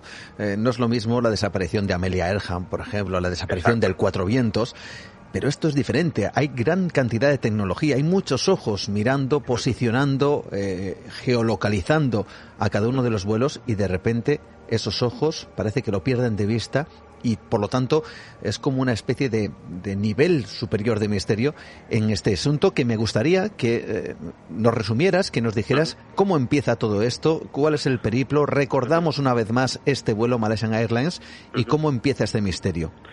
Pues si retrocedemos al año 2014, pues eh, estamos cumpliendo ahora siete años de la desaparición. La madrugada del 7 al 8 de marzo, ese Boeing 777 es un reactor comercial, uno de los o el más grande prácticamente del mercado, mm. eh, un, un, bimotor, ¿no? Tiene dos turbinas gigantescas eh, eh, con 239 personas a bordo, 227 eh, pasajeros y 12 miembros de la tripulación. Ese avión esa noche despega desde Kuala Lumpur, en Malasia, rumbo a Pekín, a, a China, y desaparece aproximadamente a unos 35.000 pies de altitud en vuelo de crucero 40 minutos después eh, de despegar. Eh, aproximadamente a la 1 y 22 eh, de la madrugada hora española. Eh, este avión desaparece 90 millas al nordeste de Malasia sobre el Golfo de Tailandia. En ese momento estaba en, contacto radio con el control de vuelo de Subang en Malasia y eh, de repente, pues eh, sin ningún tipo de pista, se despiden del control aéreo, pasan a otra región de control se despide de una pero ya no saluda a la otra, ¿no? Entonces ahí es en ese momento donde todas las teorías conspiranoicas pues eh, se multiplican de repente, ¿no? Por momentos. En unos primeros em, momentos en la mañana en la que se está empezando a buscar el avión porque no aparece, etcétera, eh, ya tenemos mm, filtrados a la prensa los primeros eh, datos. De hecho, uno de los primeros periódicos que se moja es el Wall Street Journal, eh, diciendo que el avión pues eh, podría haber seguido incluso volando unas cuatro horas aproximadamente desde que se pierde la señal de, de, control aéreo mm. en, los radares y saca una información además de la propia fábrica de los motores, la propia casa Rolls-Royce, que era la que motorizaba ese avión y eh, da una serie de, de, datos en los que se demuestra a la mañana siguiente ya que yo creo que es cuando era la, la información más verdadera, digamos que era la más sincera, mm. porque iban surgiendo datos, se demuestra que la casa Rolls Royce eh, tenía conocimiento de que los motores del avión, porque está recibiendo, digamos que en tiempo real, el funcionamiento, los datos de los motores para saber si van bien, si van mal. Es un programa de mantenimiento, digamos, con las, con, con, las compañías aéreas y así saben en cada momento cómo se funciona, cómo se comporta ¿no? el funcionamiento del motor.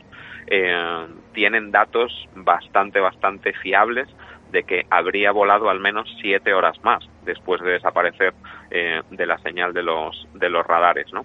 Esto mismo, eh, que en un primer momento hasta es apoyado por la Fuerza Aérea de Malasia, eh, de repente lo rectifican y de hecho lo desmienten, eh, vuelven a confirmar luego ciertas informaciones de que están trabajando con la Rolls Royce, pero esos datos realmente pues no son seguros. Mm. se empiezan a centrar las investigaciones si ha sido un sabotaje, si ha sido un secuestro, si podrían haber sido problemas psicológicos de la tripulación, problemas personales entre algún pasajero que hubiera pues liado algún a bordo y mm, por algo pues hubieran tirado el avión abajo, un fallo mecánico, eh, todos los satélites de prácticamente medio mundo, por decirlo de alguna manera, eh, comienzan eh, a escudriñar cada rincón de, de esa zona del planeta buscando ese avión o dónde puede estar o los objetos que puedan ser sospechosos de estar, digamos que flotando en, en el mar y, viendo si son eh, bueno pues restos eh, del avión no entonces después de esos primeros momentos eh, confirmamos una serie de cosas. Por ejemplo cuatro puntos importantes. Em, no había restos del impacto en el agua quiere decir que no había ni siquiera pues esas miles de piezas que se desprenden del avión cuando impacta contra el mar porque es algo muy maleable un avión comercial es muy ligero de estructura y entonces se parten millones de piezas cuando impacta contra el océano, ¿no? Mm. Y estarían flotando en el agua. No solo eso, sino los cojines de los asientos de los pasajeros, plásticos, ropas, maletas, ya ni te digo pues algún cuerpo flotando, ropas de los pasajeros. Esa falta de restos ya eh, pone en entredicho la veracidad de la versión del gobierno malasio que decía en todo momento que el avión se había estrellado contra el agua. Luego se confirma finalmente por la casa Rolls-Royce y por Boeing, según los datos de vuelo de los motores, mm. el avión estuvo transmitiendo incluso datos a la casa Rolls-Royce eh, aproximadamente unas siete horas de vuelo desde su desaparición. Quiere decir que, o sea, todavía estuvo muchísimo tiempo. Hizo una ruta fuera donde fuera, muy, muy, muy larga, eh, volando, quemando combustible, los mm. motores funcionando perfectamente y se empeñaban en decirnos constantemente que el avión había caído al agua eh, poco después de desaparecer. Como te dije, no hay ninguna sola prueba del impacto, eh, empiezan a aparecer imágenes también de restos de combustible, de restos flotando, que al final se confirma que no pertenecen al Malasian y puede ser cualquier desecho en el mar. No pertenecían, porque esta es una de las cosas que, se mm, apareció en muchos medios de comunicación. En una isla, me parece que era la isla de Reunión, pues algunos trozos se, mm, bueno, se, identificaron como, como posibilidad, ¿no? Sí, eso fue un poquito más adelante, pero cronológicamente mm, eh, yo te comento ahora los primeros mm. momentos desde la desaparición y luego hablaremos de esos de esos restos, ¿no? Pero es cierto que posteriormente, como dices tú, años después, además, de repente aparece algo en una playa en Reunión y en, en algunas otras zonas del, del, sur de África, ¿no? Pero en ese momento lo que se encuentra en el mar y lo que se fotografía no pertenece al Malaysian Airlines. Mm. Y además está comprobado desde los primeros momentos prácticamente que los sistemas de comunicaciones eh, del avión habrían sido apagados mm, de alguna forma manual. Y eso Boeing lo sabe porque lo ha podido comprobar por el funcionamiento de diferentes eh, pues equipos de comunicación eh, a bordo. ¿no? Si el piloto, como dice Boeing, fuese un suicida, pues no tendría por qué apagar su transpondedor para que lo viera control, no tendría por qué apagar mm, otros determinados sistemas de comunicación, simplemente se tiraría al mar o volaría hasta que se le acabara el combustible, pero no tendría por qué desaparecer de los ojos de, nadie. Eh, casi 20 días después eh, se baraja también por parte de la inteligencia americana eh, el, el el hecho de que ese avión pueda haber desaparecido eh, por haberse evitado otro 11S, o sea, que se habría derribado sin decírselo públicamente a la sociedad para evitar que ese avión se estrellara contra algún objetivo civil eh, o militar y incluso esto sale como información también en, medios, por ejemplo, en el ABC en España, donde hay un reportaje impresionante de, de, Pilar Cernuda que habla sobre esta idea, tiene buenas fuentes de los servicios de inteligencia también de los Estados Unidos y eh, se valoraba que el 777 hubiera sido secuestrado por terroristas que pretendían estrellarlo contra algo y al final pues eh, se esfumó un poco también esa tesis, ¿no? Un mes después, en abril, eh, un movimiento muy sospechoso es el de Estados Unidos. Mm. Estados Unidos, el 3 de abril del 2014, un mes después prácticamente, eh, de repente eh, ordena la navegación de un buque de carga extremadamente grande hacia la isla de Diego García y se sospecha de que ese buque de carga iba totalmente vacío hacia la isla de Diego García, que es una base americana muy cerquita de las Islas Seychelles, con unas pistas muy largas, eh, una base de los bombarderos B-52 que actuaron en la Guerra del Golfo y eh, sería un posible destino donde podría haber aterrizado ese avión. Eh, bueno, mm, ¿qué querrían tan grande sacar desde allí, no? Para tener ese buque portacontenedores o mm. portarrestos o un buque de carga tan grande como para sacar muchísimo material. Fue un, un movimiento muy sospechoso. Se habló incluso también de un pasajero que se llamaba eh, Philip Woods. Philip Woods era eh, un ingeniero de, de, IBM, trabajaba para IBM y eh, parece ser que, bueno, de alguna manera, Philip Woods, mm, que viajaba en ese avión, en el vuelo MH370, pues consigue de alguna manera enviar eh, una fotografía totalmente en blanco y negro y eh, la recibe eh, su, su, pareja y le dice simplemente que pues que está secuestrado. De hecho le dice en un mensaje le dice a través de su teléfono móvil le dice estoy detenido por personal militar desconocido después de que el vuelo en el que viajaba fuera secuestrado logré esconder mi teléfono durante el secuestro me han separado del resto de los pasajeros y estoy en una celda totalmente oscura. Eh, soy Philip Wood y eh, además creo que estoy drogado y no puedo pensar con claridad. Manda un archivo que la imagen es eh, tomada según los datos de ese archivo, el 18 de marzo con un teléfono iPhone 5. Diez días después de, de, la desaparición, estamos hablando. Exacto. Eh, de hecho, tenemos los datos de la imagen, eh, una ISO en 3200, una obturación de 1.15, las coordenadas se incluyen en los datos, incluso los datos EFIX, mm. porque el iPhone 5 añade en cada imagen una información del GPS y de las coordenadas donde está, eh, mm, digamos que sacando esas fotos, y de repente tú pones, o los expertos pusieron esas coordenadas y salía exactamente el centro y centro de la isla de Diego García, unas instalaciones que se presuponen que son eh, militares. Mm. Em, no solo eso, sino que además también el 8 de abril, Estados Unidos de repente ya cierra por completo Diego García. Prohíbe toda la entrada, prohíbe toda visita, lo anuncia a través de sus páginas oficiales, eh, remite cualquier consulta a, pues a, los responsables de las, de las fuerzas aéreas y, de las fuerzas militares, pero oficialmente eh, solo se anuncian salidas de vuelos de la isla, pero ninguna entrada. O sea, era un poco una información para confundir, para disuadir, etcétera, ¿no? Eh, se rastrean también el 9 de abril una serie de señales que podrían ser de cajas negras también.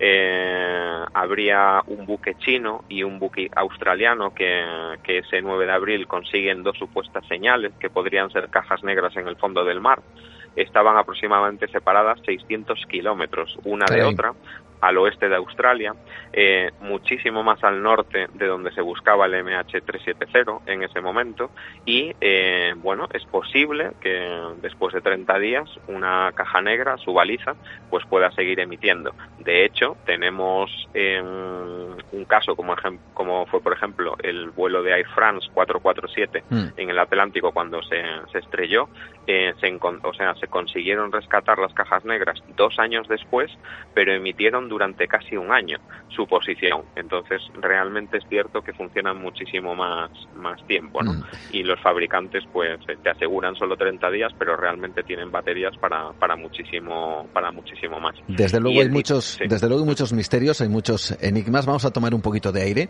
porque seguramente, además, eh, nuestros siguientes, eh, yo creo que los que recuerdan todo esto, o los que ya habían olvidado detalles, cosas concretas como por ejemplo esa fotografía de ese pasajero, esas coordenadas, esa eh, base norteamericana, la de Diego García.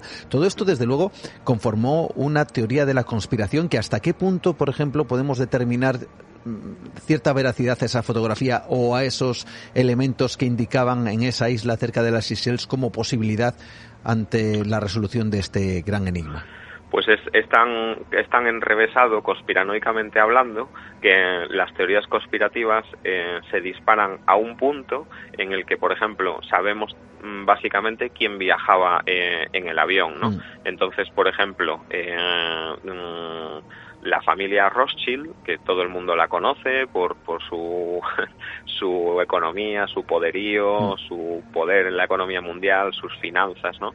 y su, su riqueza, em, por ejemplo, eh, tiene que ver mucho en este, en este caso. ¿Por qué? Porque, por ejemplo, eh, el, el, el como diría yo, el mayor del clan, el jefe del clan, Jacob Rothschild, se hace cuando se estrella el MH370, de repente se hace con el 100% de una patente que estaba aprobada por Estados Unidos de una especie de semiconductores, ¿no? Eh, se hace con la patente cuatro días después de la desaparición del avión. ¿Por qué? Porque cuatro de los cinco titulares de esa patente desaparecen en el vuelo, en el Malasia MH370 y se les da por muerto. Si el titular de la patente muere, se repartían los dividendos entre los que quedaban como eran cuatro, eran cinco, se mueren cuatro, pues el quinto se queda con todo, ¿no? Mueren al final todos excepto uno y él se queda con todos los derechos de, de propiedad. Hablamos de una familia de financieros y de banqueros ultracapitalistas, ¿no? Mm. Eh, entonces, eh, bueno, se mueve mucha, mucho misterio y mucha conspiración alrededor de, de estas eh, personas, ¿no? Y después de estos hechos, que fueron un poco los primeros, digamos, que, que se sucedieron en el primer mes, mes y medio tras la desaparición del avión, pues comenzó ya pues una búsqueda sin precedentes, ¿no? Eh, eh, se buscó por todos los medios, eh, muchísimos países participaron en la en la, en la búsqueda y, y fue pues bueno una de las mayores búsquedas a gran escala y ahora si quieres pues podemos comentar algunas pruebas que mm. hemos sacado de estas búsquedas que nos hacen pensar, no es que nos hagan pensar, es que nos demuestran que el vuelo de Malaysian MH370 nunca se estrelló cerca de Australia, donde se buscó todo el tiempo, nos mintieron desde el primer momento, recorrió un montón de países del sudeste asiático y acabó probablemente donde nosotros al principio del programa hemos dicho, muy cerca o en la base eh, militar de Diego García por los testimonios que ahora te voy a contar. Nueva Dimensión con Juan Gómez. Uno refresca la memoria y se sigue sorprendiendo a pesar de que se habló en su momento, se escribió en su momento, se hicieron muchísimos programas, se analizó casi casi pormenorizadamente cada uno de los puntos y los detalles de este vuelo, pero aún así sigue sorprendiendo porque muchos se preguntarían, bueno, en caso de que realmente hubiera esa conexión de conspiración, ¿para qué necesitarían un avión? ¿Para qué necesitarían estos pasajeros? Y hay quien apunta también la teoría, que esto sí se demostró, de que había unos, unos pasajeros con eh, em, identidades falsas, es decir, gente que estaba de alguna forma infiltrada dentro de, del pasaje, y esto fue real, y que todavía añade más enigmas a todo esto. Bueno, ¿por qué nos mintieron aparentemente, según eh, lo que comentas, y por qué eh, y esta es una pregunta lógica, alguien necesitaría o querría tener ese avión y esos pasajeros en una base como esa. Pues eh, los pasajeros te, lo dejo, digamos, para después. Hmm. y antes hablamos un poquito de la búsqueda para entender un poco el proceso cronológico. El avión se buscó a toda costa en el Océano Índico, a unos 1.700 kilómetros aproximadamente de las costas de Australia. Allí se supone que después de siete horas el avión se cayó por el motivo que sea, ¿no? Hmm. Eh, de repente, mm, meses después, casi incluso un año y año y medio después, eh, aparecen una serie de supuestos restos del avión en las costas de Sudáfrica, donde tú decías, ¿no? También en Mozambique, aparecen en Islas Mauricio, aparecen en Isla Reunión, aparecen en Isla Rodríguez, y decimos supuestos, entre comillas, hmm. porque, eh, claro, eh, esos supuestos restos y trozos del supuesto vuelo MH370 sería eh, muy fácil el diseminarlos por una serie de playas y decir, las partes del avión son estas, caso cerrado, ¿no? Entonces hubo mucha polémica con estas eh, apariciones. Entra en escena un señor que hoy en día, no sé si alguien es pues fanático de las películas de, Indiana Jones y de la exploración, de la arqueología, mm. de esas aventuras. Bueno, lo que hoy tenemos en el planeta Tierra como la figura, digamos que más aproximada a lo que era Indiana Jones en las películas, es un señor que se llama Blaine Alan Gibson, que tiene eh, pues unos sesenta y pico años eh, actualmente, 62, 63 ahora, y es eh, un cazador de enigmas prácticamente, ¿no? Él estudia muchos enigmas, misterios, eh, en busca de objetos desaparecidos también, eh, etcétera, ¿no? él, el 27 de febrero del 2016, se va a una playa de Mozambique donde aparece uno de los restos del MH370. Mm. Era, pues, un panel estaba roto era un panel bastante extraño, tenía una forma triangular, unos 70 centímetros aproximadamente, de fibra de vídeo, eh, tenía eh, forma de panel de abeja por dentro, llevaba una inscripción que ponen los aviones en muchísimas partes de las alas, por ejemplo, que es no, no step, que es eh, no pisar, ¿no? En inglés. Es cuando la gente de mantenimiento se sube encima de las alas o alguna parte sensible, hay zonas que no se pueden pisar del avión y pone no step, ¿no? Y, salía esa inscripción. Estaba claro que era algo que pertenecía a un avión por la estructura, etcétera. Entonces eh, él sí se dio cuenta de que pertenecía a un avión porque había pues eh, como una etiqueta que decía prácticamente la, la, parte que era, el número de serie y a qué avión pues podría corresponder. ¿Qué ocurre? Que este resto, según Gibson, eh, podría haber viajado unos 6.000 kilómetros hacia el oeste, de donde se supone que la versión oficial eh, pues eh, sitúa el, el, impacto final del, del Malaysia, ¿no? Entonces eh, se dedujo que era una parte de un estabilizador horizontal de ese 777 clase 200 de Malaysian Airlines y no solo eso, sino que además aparece un segundo resto que se supone que es hallado el 29 de julio del año 2015 en Isla Reunión, el que decías, es una parte de la ala derecha del, del avión. Entonces eh, Gibson empieza a rastrear también y eh, decide continuar esa búsqueda del MH370 en, en, solitario. ¿no? Eh, se va a la zona de Birmania, desde Isla Reunión directamente, porque él quiere comprobar que los radares del sudeste asiático eh, de alguna manera tenían que haber eh, visto al avión volar porque se supone que había muchas fuentes que decían que eh, había girado a la izquierda cuando desaparece el avión y no a la derecha para bajar hacia Australia. Entonces eh, había confirmación de que realmente, y testigos de que realmente el avión había sobrevolado el sudeste asiático. Bueno, pues cuando llega a Birmania, y cuando empieza a rastrear los eh, centros de control aéreo, consigue visitas, consigue ver el funcionamiento de los radares, etcétera, se da cuenta de que los radares aéreos birmanos o están en muy mal estado o directamente estaban apagados la noche de la desaparición del vuelo de Malaysian Airlines 370. Mm. Habría sobrevolado al menos la región de Birmania, por ejemplo, de una forma casi totalmente secreta o, ciega para los controladores aéreos. Eh, ningún controlador lo habría eh, detectado. De Birmania salta a las Islas Maldivas para entrevistar a lo que a él le alertan de unos testimonios que se están dando en aguas de las Islas Maldivas. Él eh, va a esa zona y se entrevista con unos pescadores. Son unos pescadores del atolón, si lo, a ver si lo digo bien, del atolón de eh, Kunahandú. Y entonces, ¿por qué quería hablar con ellos? Pues muy simple. Eh, una gente de, bueno, muy bajo extracto social, quiero decir, una gente muy humilde, una gente sin estudios, una gente con muy poca capacidad técnica de describir algo, pues le dicen que han visto un avión, eh, blanco, que han visto un avión de grandes dimensiones con una raya azul y roja, como era el logo de Malaysian Airlines, sobrevolar muy, muy, muy bajo las aguas de las Islas Maldivas. Entonces, eh, él le dice que lo pinten y que lo describan. Cuando pone en el papel, sin enseñarle ningún tipo de foto del Malaysian Airlines, los colores, la descripción coinciden perfectamente. Y de las Islas eh, Mauricio, eh, perdón, de las Islas Maldivas salta a las Islas Mauricio e Isla Rodrigo otra vez y se entrevista también con habitantes de, allí. Eh, consigue más testimonios y, en Isla Reunión, por ejemplo, eh, tiene un encuentro con un señor que se llama John Begue, que es un hombre que se dedicaba a la limpieza de las costas y que había encontrado el primer supuesto trozo de fuselaje del Malasian ese 29 de julio del 2015.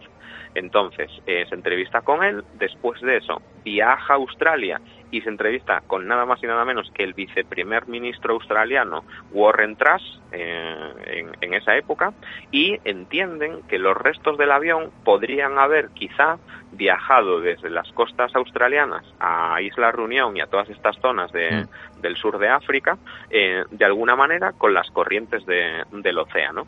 Cuando empiezan a digamos que escudriñar pues este frente o esta hipótesis eh, sitúan por ejemplo una zona que se llama el canal de Mozambique y estudian sus corrientes es un canal de Mozambique es un canal que está entre la isla de Madagascar y el propio Mozambique y la mañana del 27 de febrero del año 2016 este señor se va Alan Gibson se va con Blaine con ese señor que se había entrevistado en Isla Reunión y mm. descubren nada más y nada menos que otra pieza del Malaysian Airlines 370.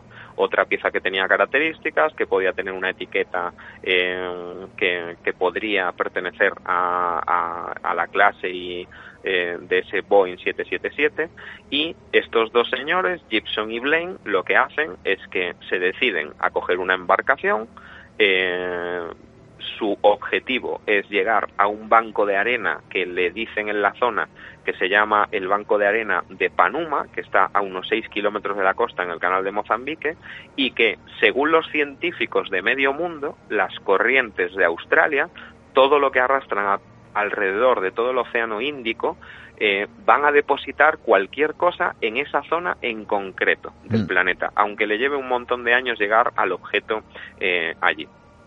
Ellos llegan al, al, al banco de arena y, eh, bueno, empiezan a encontrar una serie de objetos que son arrastrados desde, desde Australia por el, por el océano, pero, sin embargo, eh, no ven gran cosa hasta que escudriñando, escudriñando, de repente ven una pieza triangular que está varada en el banco de arena y era el- la tercera pieza de la que habíamos hablado antes, que era un panel roto y triangular de unos 70 centímetros por cada lado.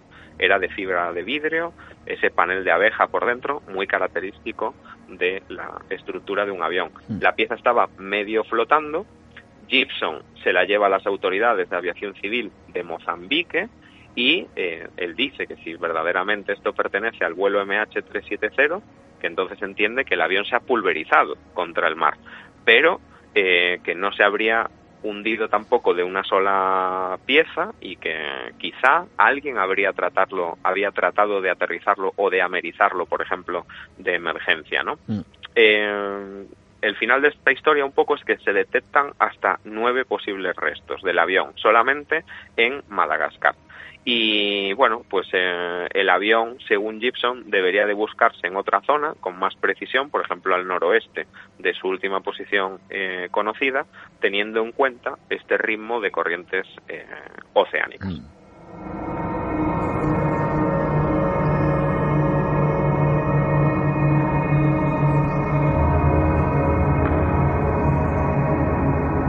Todo el periplo de, de, todos estos restos, pero nos quedábamos con, con, esa isla, Diego García, y yo te hacía antes esa pregunta y me comentabas que muy probablemente al final todo conectara con ese lugar, con esa base secreta, por unos testimonios y, y la pregunta eh, que, insisto, que seguramente muchos se planteen es que, ¿para qué querrían un avión en esa base secreta? ¿Para qué querrían secuestrar a los, a los pasajeros?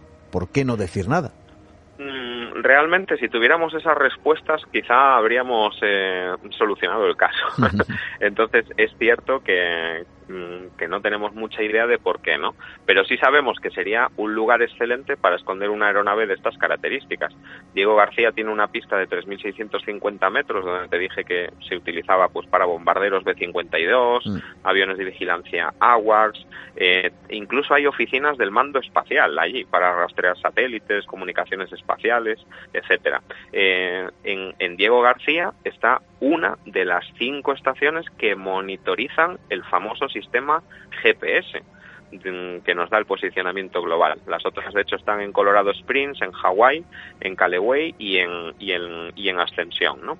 Eh, es una isla muy preparada, tiene un puerto hasta para 14 barcos, eh, 2.200 soldados americanos están destacados eh, están destacados allí y, tiene bueno pues una larga historia también un poco misteriosa en el sentido de que fue una isla que al final pues los americanos compraron a los ingleses se echó a la gente autóctona de allí eh, se les expulsó directamente de la isla. Bueno tiene una historia muy muy rocambolesca no eh, claro la CIA se sabe que, por ejemplo, ha estado utilizando la base como prisión secreta, por ejemplo, para, para a, prisioneros eh, terroristas, uh -huh. por ejemplo, de, de Al Qaeda. ¿no?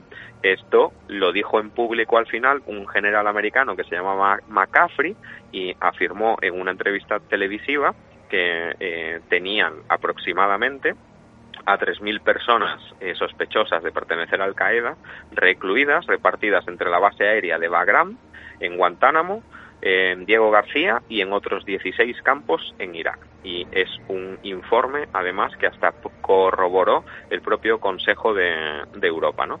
Si, eh, Diego García en su día era un sitio o un lugar que era utilizado por los Estados Unidos para amenazar a la Unión Soviética y a China durante la Guerra Fría.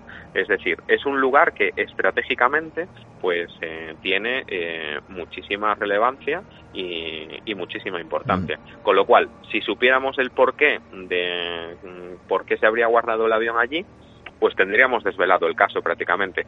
Pero esto es un poco como el 11 de septiembre. Eh, ¿Vale la pena asesinar a tanta gente para mmm, conseguir algo con esos atentados? Pues eh, sí, cuando eh, los hechos son tan importantes y los beneficios que alguien quiere sacar van a ser tan importantísimos, no le cuesta llevarse por delante la vida de 2.000 o 3.000 personas o de cuatro aviones.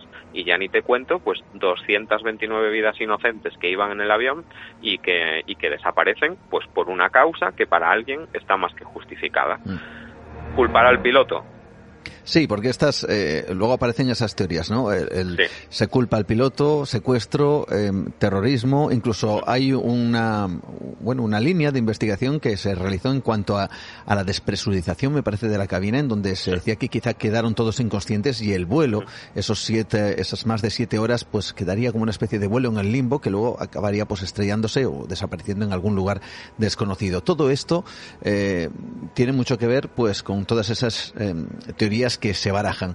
Pero tú comentas esta en concreto, la de el, suicidio, ¿no? Del, de los no, eh, sí, se, comentó de manera oficial para cerrar un poco este caso, porque realmente este caso se ha quedado pues en el limbo y prácticamente, bueno, es un caso abierto, pero a la vez es un caso cerrado. No hay más pruebas, no hay más restos y eh, la tesis oficial, la versión oficial, se cierra diciendo ahora que el, que el piloto se ha suicidado. Mm. No tenemos ni una caja negra que lo demuestre, ni un cockpit voice recorder, ni un data flight recorder, que son eh, las cajas negras de datos y de voces del vuelo.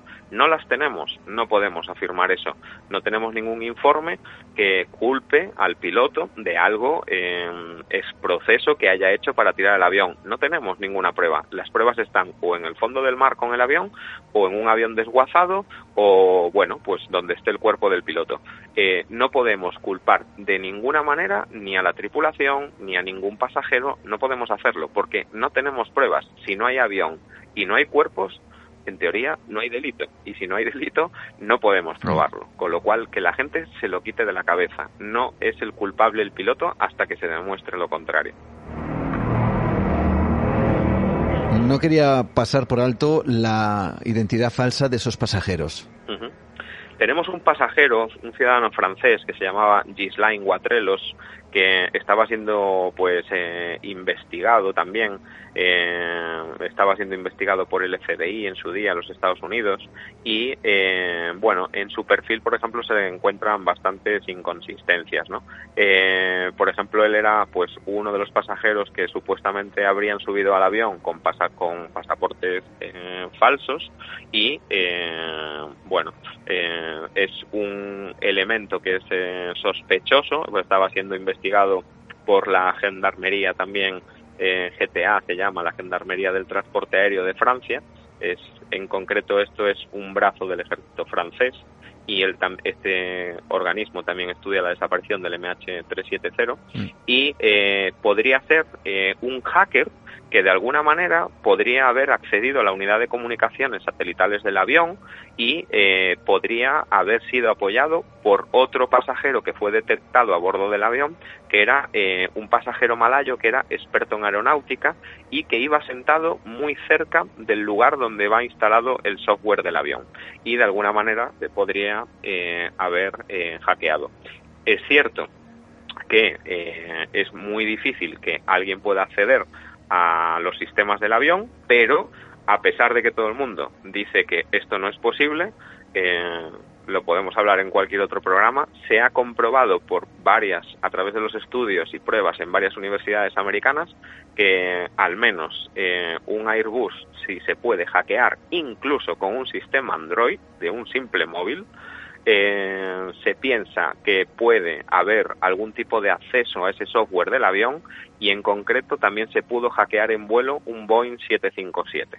Entonces, pues deja abierta la posibilidad de que fuera hackeado el avión desde el propio eh, interior, ¿no? De hecho, eh, bueno, el, avión hizo hasta en vuelo como una especie de reinicio de sus propias señales. Es como si nosotros apagamos el PC en casa y de alguna manera pues lo, lo reiniciamos. Eh, de alguna manera pues el, el, el, sistema se reinició en vuelo. eso, eso está constatado, el avión se reinició en pleno vuelo. Sí, sí, exactamente, está totalmente eh, probado. De hecho, eh, hay unos estudios bastante interesantes que ha hecho el Grupo de Ciencias y Tecnologías de Defensa de Australia el líder es Ian Holland y ha elaborado una hipótesis que, bueno, es muy llamativa, pero está basada en datos reales, ¿no?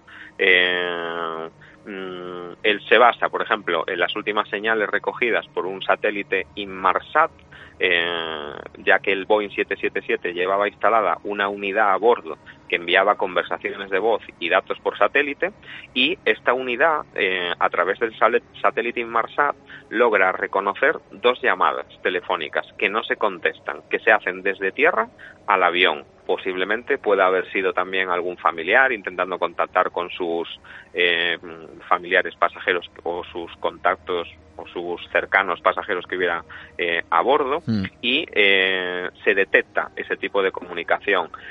claro, este tipo de comunicaciones necesita una estación en tierra que recibe los datos procedentes del avión a una hora en una, en una frecuencia concreta y luego hay un tiempo en el que la señal viaja y da y vuelta desde el avión a tierra. Aparte de eso, el Inmarsat pues también eh, detecta esa comunicación que hay, eh, digamos, entre el software del avión y la base de datos de la compañía. Es como si el avión, lo que os dije, si quisiera reiniciar en vuelo. Es muy raro, con lo cual alguien tendría que haber hackeado el avión para que el avión se reiniciara. Quiere decir que, que se habría hecho de forma eh, totalmente voluntaria. La unidad de datos del 777 desapareció eh, antes de desaparecer, perdón, envió eh, siete señales mm, de satélite y la penúltima era eh, una solicitud de inicio de sesión, cosa que solo sucede, como dicen los expertos aeronáuticos y de software de los aviones, cuando se reinicia el dispositivo pero tras haberse apagado. Y os vuelvo a decir lo mismo, igual que un PC cuando lo, cuando lo arrancamos en, en casa.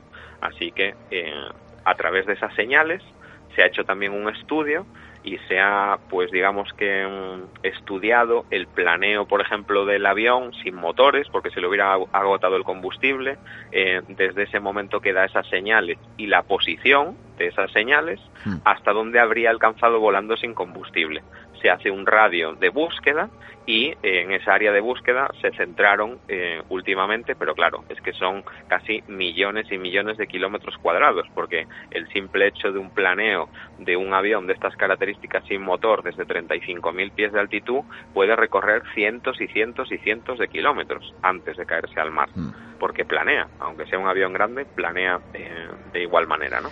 Pero se están estudiando pues esas variables nueva dimensión. Realmente fascinante. Yo no sé si podemos llegar a una conclusión eh, clara o más o menos definitiva después de todos estos detalles que parece que son realmente extraños porque todos tienen sus, eh, sus pruebas, todos tienen sus datos y sin embargo parece como si se hubieran unido una suerte de elementos que todos ellos por separado podrían dar explicación, pero es que encima se juntan y además hay datos que corroboran muchos de estos em, de estas teorías, ¿no? Por lo tanto, estamos a un, misterio dentro de otro misterio y dentro de otro misterio que sería la desaparición de este de este avión que, eh, por cierto, no hay novedades al respecto, ¿no? No, no hay novedades en los últimos años, pues prácticamente y, el caso sigue un poquito parado en ese sentido. Es cierto que Gibson, del hombre del que hemos hablado, se ha convertido también un poco en la esperanza de muchas familias porque el hombre está dándolo todo en la búsqueda de este avión y es que ha conseguido datos muy importantes. No sabremos ahora qué clase de peligros hmm. podrá eh, em, pues eh, podrá sufrir este hombre por meterse eh, allá donde donde no le llaman, ¿no? Pero hay cosas tan no sé, eh, por ejemplo, el manifiesto de carga del avión. Nosotros sabemos oficialmente que entre todas las maletas y todo tal llevaba una tonelada y media, por ejemplo, de fruta fresca como cargamento de pago. Pero ¿quién nos dice que no llevaba algo más en la bodega, pues que a un país o a otro le interesaba? Bueno, pues es factible esa hipótesis porque hay un cargamento especial que va en un buque eh, mm, desde Sudáfrica hasta la propia bodega del avión eh, en, Kuala Lumpur, se carga allí un cargamento que nunca se identificó, ni siquiera en el manifiesto de carga, ¿qué es que llevaba? ¿Qué sabemos? Eh, llevaba material nuclear, llevaba material militar, llevaba un prototipo, eh, ha habido una desaparición en el Pacífico de un avión de la Baric brasileña que llevaba un prototipo MiG ultra secreto soviético y ese avión desapareció sin dejar rastro. ¿Ah, Era un avión comercial también. Nos podemos poner en ese tipo de hipótesis. Hoy por hoy el caso del MH370 es un auténtico eh, conjunto de misterios entrelazados unos y otros. Yo no sé si hay algo más que añadir en todo esto, si es que todavía quedan más cosas, porque la verdad es que uno se sorprende, e insisto una vez más, después de siete años, después de todo este tiempo en donde se ha dejado de hablar de este enigma, uno se pregunta cómo es posible que, por un lado, hubiera desaparecido en las circunstancias en las que desapareció, eh, por otro lado, que haya tantos resortes, tantos datos, tanta información y al mismo tiempo cada uno de ellos nos lleva a un callejón sin salida y que al mismo tiempo, de repente, de nada, de nada de esto, vuelva otra vez a aparecer en los medios. Simplemente que se haya olvidado sin más, ¿no? Parece que incluso dentro de todo esto pudiera haber otra conspiración. Sí, eh, desde luego es lo que te digo, por falta de pruebas, pues el caso no está cerrado eh, porque no podemos cerrarlo, tampoco se sigue buscando porque se han gastado ya millones y millones y millones de dólares en la búsqueda y al final es como buscar una aguja en un pajar y es que ni siquiera tienen clara la zona donde podría haberse realmente eh, caído el, el avión pero lo cierto es que, bueno, poner esos restos también del avión en esas playas podría haber sido tan fácil como decir, eh, colocamos las piezas ahí y caso cerrado, Mm. aunque no fueran de- del avión. Eso creo que dentro de esta historia sería incluso muy fácil de falsificar. Mm, ¿Algo más que añadir? Quizá alguna, eh, yo no sé si, conjetura personal. Mi conjetura personal es que el avión eh, fue desviado voluntariamente, obviamente. No sabemos si por el piloto o por alguien eh, a bordo o a través de una forma remota, como os he podido demostrar, porque hay estudios que lo podemos hablar en cualquier momento y veréis que es verdad y que se puede hacer. Mm. Pero de alguna manera el avión se, se, se desvía voluntariamente y lo más significativo y que más peso tiene es que algo o alguien que iba en el avión era lo suficientemente valioso como para hacer desaparecer el vuelo y que ese algo o alguien cambiara de manos o sencillamente tuviera que desaparecer. Realmente fascinante e insisto, a pesar del tiempo, todavía este asunto nos deja sin palabras. Hace siete años quizá teníamos que haber tratado todos estos temas, pero es cierto que, que, bueno, que con el paso de precisamente del tiempo hacemos quizá hincapié en, en estos aspectos que parece que han quedado olvidados y que desde luego siguen representando un auténtico misterio aéreo, pero yo diría que con mayúsculas sin duda alguna. Y gracias precisamente a, a ti por tu trabajo, por tu labor, por tu investigación y por ese eh, espacio que tienes en Internet que se llama precisamente Misterios Aéreos, ¿verdad? Sí, eh, mi página web eh, www.ivancastropalacios.com o me podéis encontrar en las redes sociales como Iván Castro Palacios. En el Facebook, por ejemplo, pues Iván Castro Palacios Misterios Aéreos y en otras redes poniendo mi nombre, pues también salgo perfectamente y ahí pues podéis seguir todos los casos que, que investigo, que cuento y que comparto con todos vosotros. Mm, Deseando también eh, tratar otros temas como por ejemplo los suicidios de los pilotos, la controversia que hay alrededor de ciertos eh, casos en donde se ha Sí. señalado al piloto como el Sí. responsable, pero aparentemente hay muchas lagunas al respecto. Bueno, hay una especie de oscurantismo también dentro Sí, del mundo totalmente. aéreo que bien merece otro programa y para que así te lanzamos el, eh, el guante para que vuelvas de nuevo al programa Nueva Dimensión y nos hables de todo ello. Muy bien, Juan, pues estaré muy agradecido cuando tú, cuando tú me lo pidas. Muchísimas gracias, Iván Castro Palacios, comandante, piloto comercial y que ha estado esta noche recogiendo y recapitulando todos los eh, enigmas que rodean el vuelo 370 de Malaysian Airlines. Muchísimas gracias, Iván, por estar esta A noche con vosotros. nosotros. Un fuerte abrazo, gracias Juan.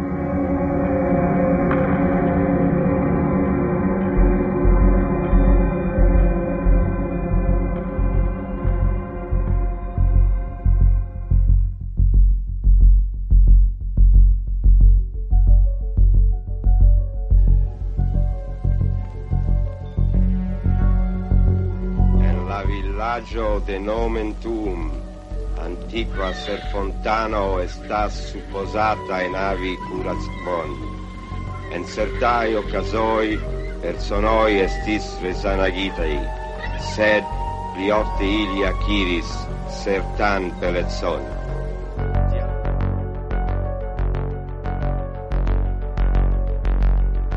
Acabamos de escuchar unas palabras realmente extrañas no hemos entendido exactamente lo que han dicho, porque en realidad es un idioma inventado.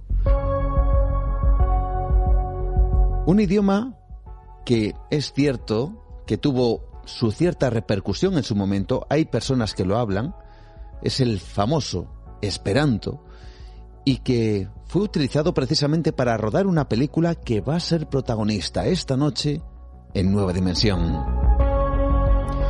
Y vosotros, que seguramente ya eh, vais conociendo las músicas que nos introducen en ciertas secciones, intuyo que ya sabéis que de esa película va a hablar nuestro compañero Pablo Tresgallo Vallejo, una película titulada Incubus, una película maldita.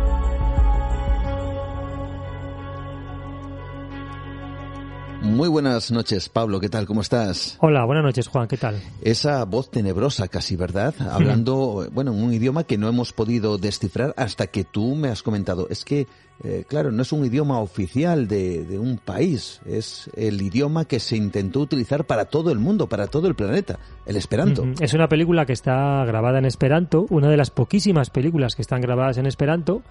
Efectivamente, como tú bien dices, se titula Incubus, es de 1966 fue un intento, un intento solo de difundir este, este idioma. Bueno, ahora veremos un poco las características y por qué se decidió rodar en, en, este idioma. No precisamente para difundir este idioma y hacerle más mundialmente un poco más de uso común, sino porque lo que pretendía el protagonista era que los, que los protagonistas de la película mm. no hablaran un idioma oficial, un idioma pues que se, que se pudiera entender en, en cualquier país del mundo, sino que hablaran un idioma totalmente extraño y, acá, y que a todo el mundo, a todos los espectadores, le sonará raro. Fíjate, Pablo, tú lo sabes, seguro que nuestros oyentes también, cuántas veces se han, eh, bueno, puesto sobre la mesa y sobre todo en mesas como esta, cargadas de misterio, películas que dicen que son malditas, ¿no? Hay tantas y tantas y además, generalmente, eh, bueno, suelen ser, eh, yo no sé si decir repetidas estas películas a la hora de hablar mm. de el cine y lo maldito, ¿no? El exorcista, La semilla del diablo, eh, bueno, un largo etcétera. Pero esta mm. película, que es absolutamente desconocida, vamos a descubrir que es que debería estar, eh, yo no sé si, por lo menos de las primeras películas que tendrían que tener ese halo tremendamente maldito, pero de las cuales nunca, de la cual en este caso no se habla. Sí, pero eso fue debido al poco éxito de esta película. Pues, es verdad, como tú bien dices, que se habla eso del exorcista, de Poltergeist, de la semilla del diablo, de la profecía, del cuervo, de esas películas que tienen un halo maldito que todo el mundo eh, reconoce, que todo el mundo sabe que hay algo maldito en esas películas, tanto durante el rodaje como la que le pasó a sus protagonistas con posterioridad. Pero esta película, debido a la, a la, escasa difusión que tuvo en su momento, hace que prácticamente nadie la conozca. Es una película absolutamente de culto. Y si ya lo de grabar en Esperanto, que yo creo que no, no fue precisamente una gran idea, no ayudó precisamente a que esta película se hiciera más conocida. Lo primero, vamos a conocer un poquito la historia de esta película. Incubus es una película de terror, terror psicológico. Eh, cuéntanos, se graba mm. cuando año 1966. Año 1966. La maldición rodea no, no solamente a, a, lo que pasó durante el rodaje, sino sobre todo a lo que les ocurrió, no solo a los protagonistas, sino a otro tipo, vamos, a otras personas que participaron en el rodaje de esa película, lo que les pasó después, ¿no? Tanto actores como al resto de, del equipo. Yo no digo que no a nadie, ningún oyente nuestro, por supuesto, que no conozca esta película. Puede que haya mm. algún oyente que sí que eh, conozca esta película y que la haya visto incluso. puede ser, ¿por qué no? Aunque es bastante difícil de encontrar, aunque hoy en día YouTube sí que está completa. Es una película cortita, dura una hora y, cuarto aproximadamente. Y es verdad que mm, es una película que en su momento se pensó que habían desaparecido todas sus copias. Luego veremos dónde apareció una de ellas y por qué se ha podido recuperar. Como digo, se ha convertido en una auténtica película de culto. Está dirigida por Leslie Stevens como digo, es una película muy extraña, con influencias, dicen los especialistas en cine, del expresionismo, sobre todo de las películas de, Bergman, sobre todo de su película El séptimo siglo de 1957, eso dice Los Entendidos. Es una película muy peculiar, sobre todo por el tema del, del idioma. Es una película peculiar, como digo, porque es poseedora de una, de una leyenda y ya incluso antes de su propio estreno ya le rodea una serie de, de extrañas circunstancias, ¿no? Que vamos a ver que son bastante trágicas.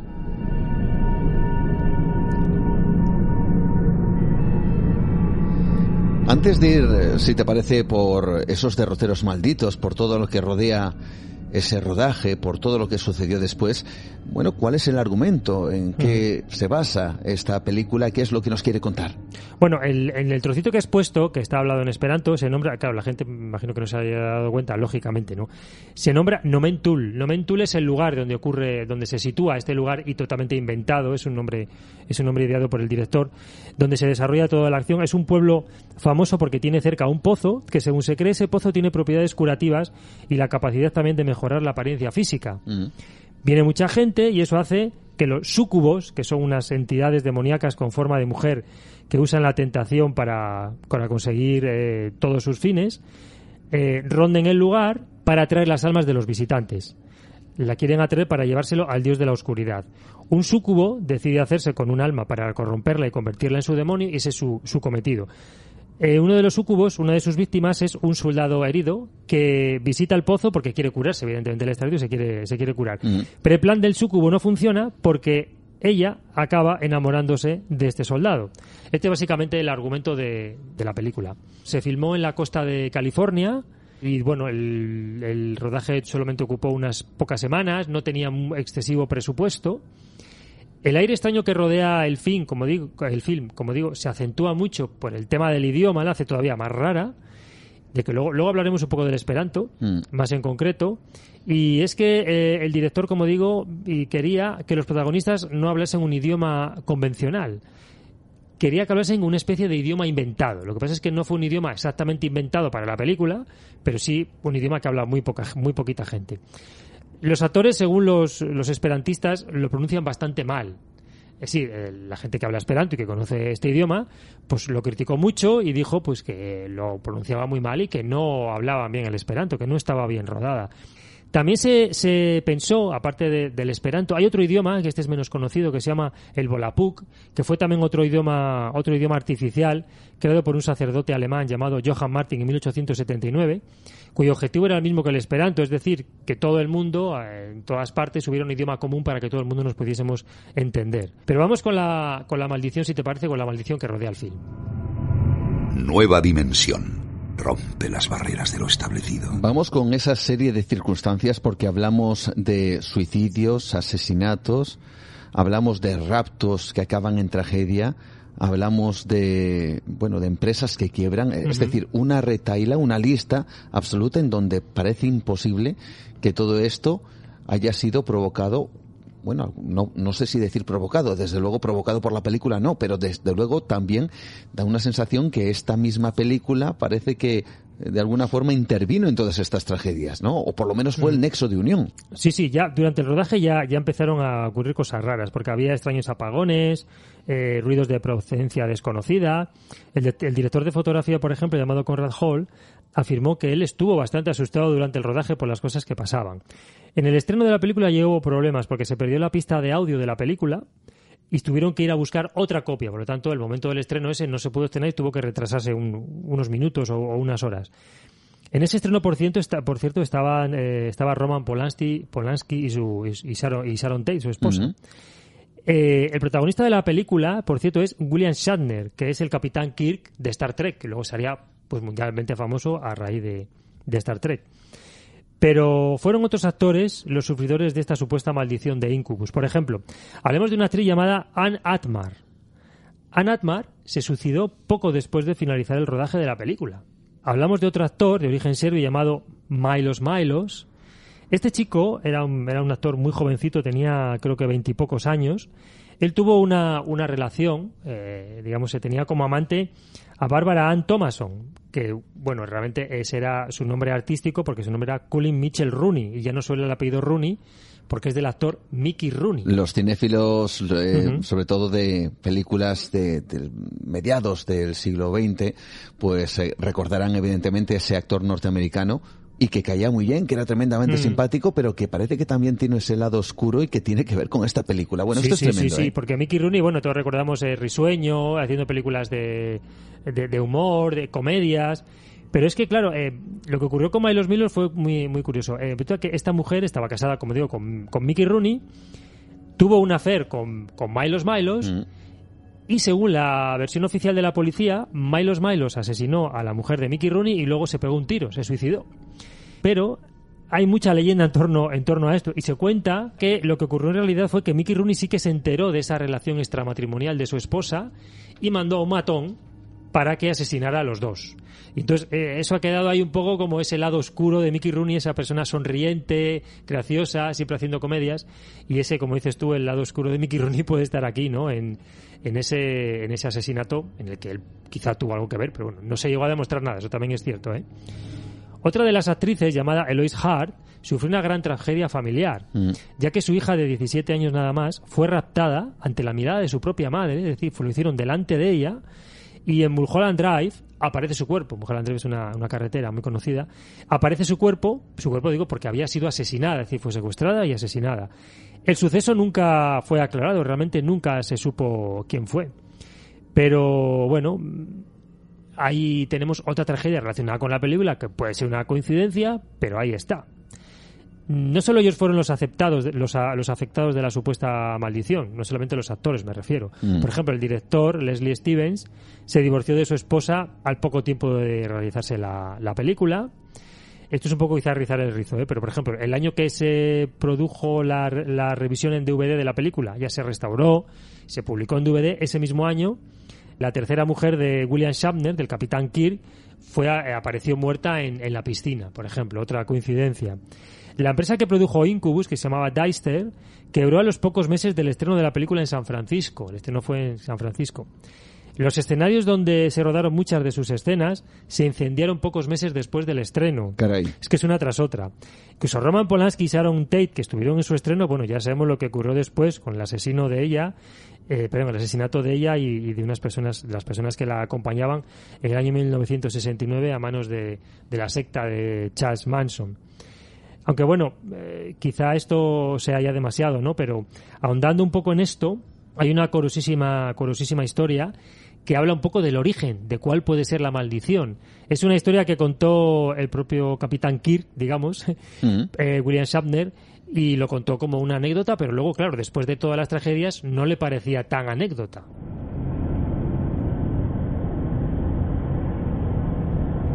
Y es que parece que hay una conexión, fijaos bien, eh, Sharon Tate, Roman Polanski, la muerte de Sharon Tate en este caso, y con lo que sería esta película. Y ya no solo por el estreno, por esa particular coincidencia de haber asistido al estreno, sino también por esa supuesta maldición que tiene una historia que una vez más nos hace rizar el rizo en todo esto y que conecta con la película Incubus, como digo, y vamos a descubrir por qué. Esto lo contaba William Shatner. En un principio no le dio ninguna importancia, era una anécdota más del rodaje, pero claro, después de todo lo que pasó, pues ya le dio que pensar. Resulta que eh, una, de, una parte de la película se estaba grabando en el bosque de Klamath, que está en California. Mm. Bueno, estaba rodando unas escenas en ese lugar y de repente se presenta un chico con apariencia hippie. Recordemos que estamos en el año 66, el movimiento hippie estaba en alza, en su momento quizá cumbre, en los años 60, y aparece por allí, pues tenía un aspecto un poco desdejado, ¿no? Mm, decía que era experto en, sa- en- satanismo, que quería participar en la película, empezó a hacer preguntas de todo tipo, pues eh, ¿qué hacéis aquí? ¿Qué película es? ¿Qué vais a rodar? Incluso él se ofreció a participar en la película, que quería hacer como de extra, una pequeña escena, una pequeña frase, pero claro, eh, evidentemente todo el equipo de la película lo que hizo fue rechazarlo, Mm. Eh, empezaron a decirle que se fuera de allí, que allí molestaba, que se largara y que desapareciera allí de inmediato del rodaje, que Le- estaba molestando. Le echaron Le directamente. echaron directamente, efectivamente.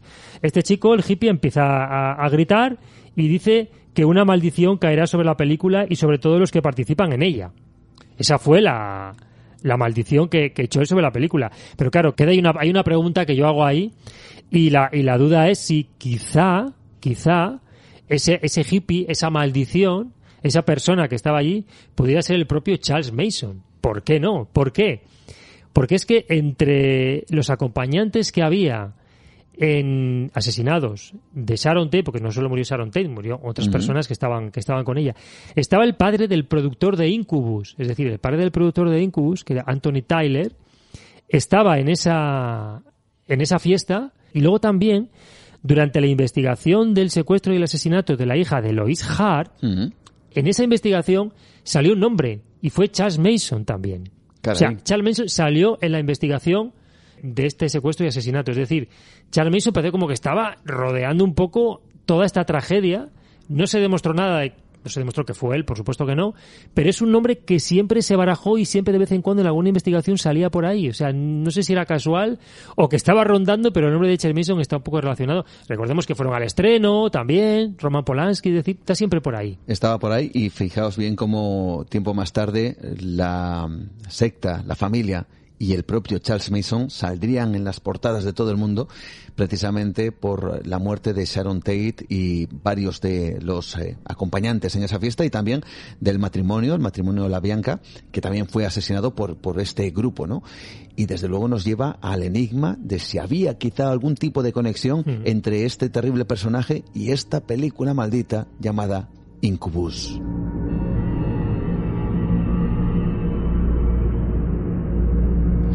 Yo creo que ya estamos sorprendiendo, sin duda alguna, con todos estos detalles. Yo creo también que algunos de nuestros amigos... Incita a verla, ¿verdad? ¿verdad? Están, están buscando, porque es fácil de encontrar, sí, sí, sí, hay que buscar Incubus, año 1966, porque tú has comentado que hay una película posterior, ¿no? Sí, hay una película que se titula también así, hay un grupo de música y canciones, y es un nombre que, bueno, pues que se puede relacionar con muchas cosas, pero si ponéis Incubus 1966, con eso ya es suficiente. Ahí está, es la película maldita que esta noche es protagonista en los otros capítulos de la historia.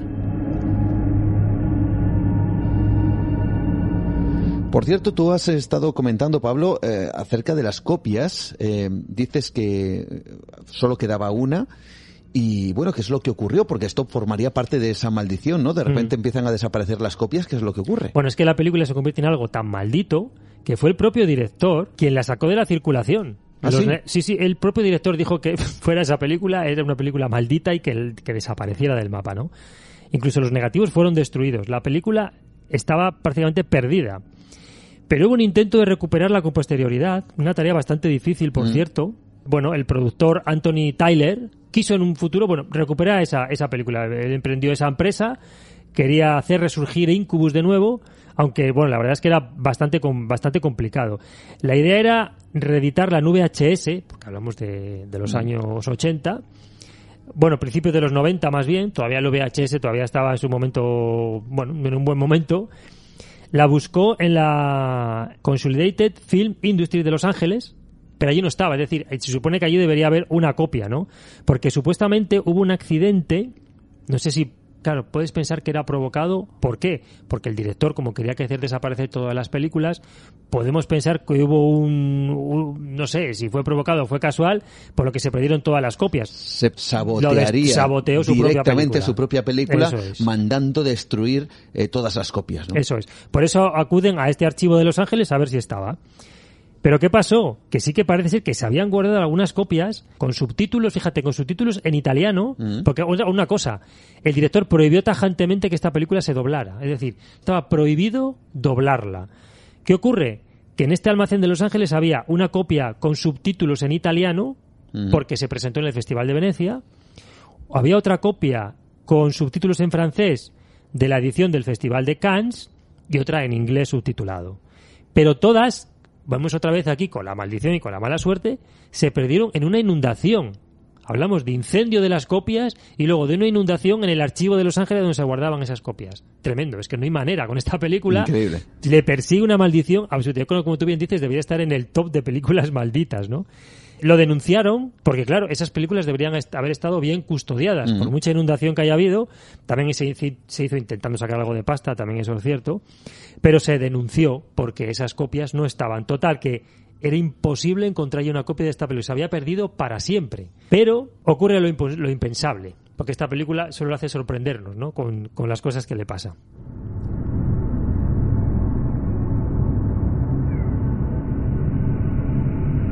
Dejamos un poco de intriga, por supuesto, porque eso impensable ocurre y qué es lo que es. Claro, porque hemos dicho que desaparecen todas las películas, mm. pero en YouTube está. Y es que se encuentra, porque existía una copia y además en perfecto estado, en Francia, en Francia, en el Fondo Cinematográfico francés. Fue encontrada en 1996, o sea, 30 años después de su estreno. Y es que en Francia esta película tuvo mucho éxito. Es decir, en Estados Unidos fue denostada, el propio director odió su propia película, la hizo desaparecer de la circulación, pero en Francia tuvo bastante éxito. De hecho, todos los años se proyectaba en, en alguna sala de París. Es decir, la película, bueno, tenía su público, ¿no? Y se se iba eh, eh, se iba reponiendo cada año en, un, en, un, en, distintos cines de París. Claro, esto Anthony, Anthony Taylor no lo sabía. Fue una total sorpresa. La remasterizaron plano a plano, tardaron bastante tiempo. De hecho, más o menos un año tardaron en, en realizar esta versión. Y bueno, la que podemos ver hoy es la versión esta remasterizada, plano a plano, que se hizo de esa, de esa copia que se encontró en Francia. Hoy en día, esta copia que podemos ver en YouTube tiene quizá los subtítulos un poco grandes y están rodeados de color oscuro. ¿Por Mm. qué? Porque lo que se hizo fue esos subtítulos en francés, superponer los subtítulos en inglés. La maldición también eh, persiguió a la edición en DVD, que como dije antes, que aparte de la mujer, de la, del fallecimiento de la tercera mujer de William Shatner que apareció en la, en la piscina, el diseñador de la página web de la película Ah, Tenía página web la Sí, peli sí, eh, y también tiene maldición. también tiene maldición. Caray. ya no tiene esa página web, pero pero bueno, en su momento hicieron una página web para difundir la película. Pues el director, eh, perdón, el diseñador de esta página web sufrió un, estuvo como, eh, sufrió, digamos que estuvo presente durante un atraco y fue tomado como rehén a punta de pistola. Él al final hubo un tiroteo y no, no le pasó nada, pero eh, el, digamos que el, el que realizó la página web de Incubus también le ocurrió un suceso muy extraño.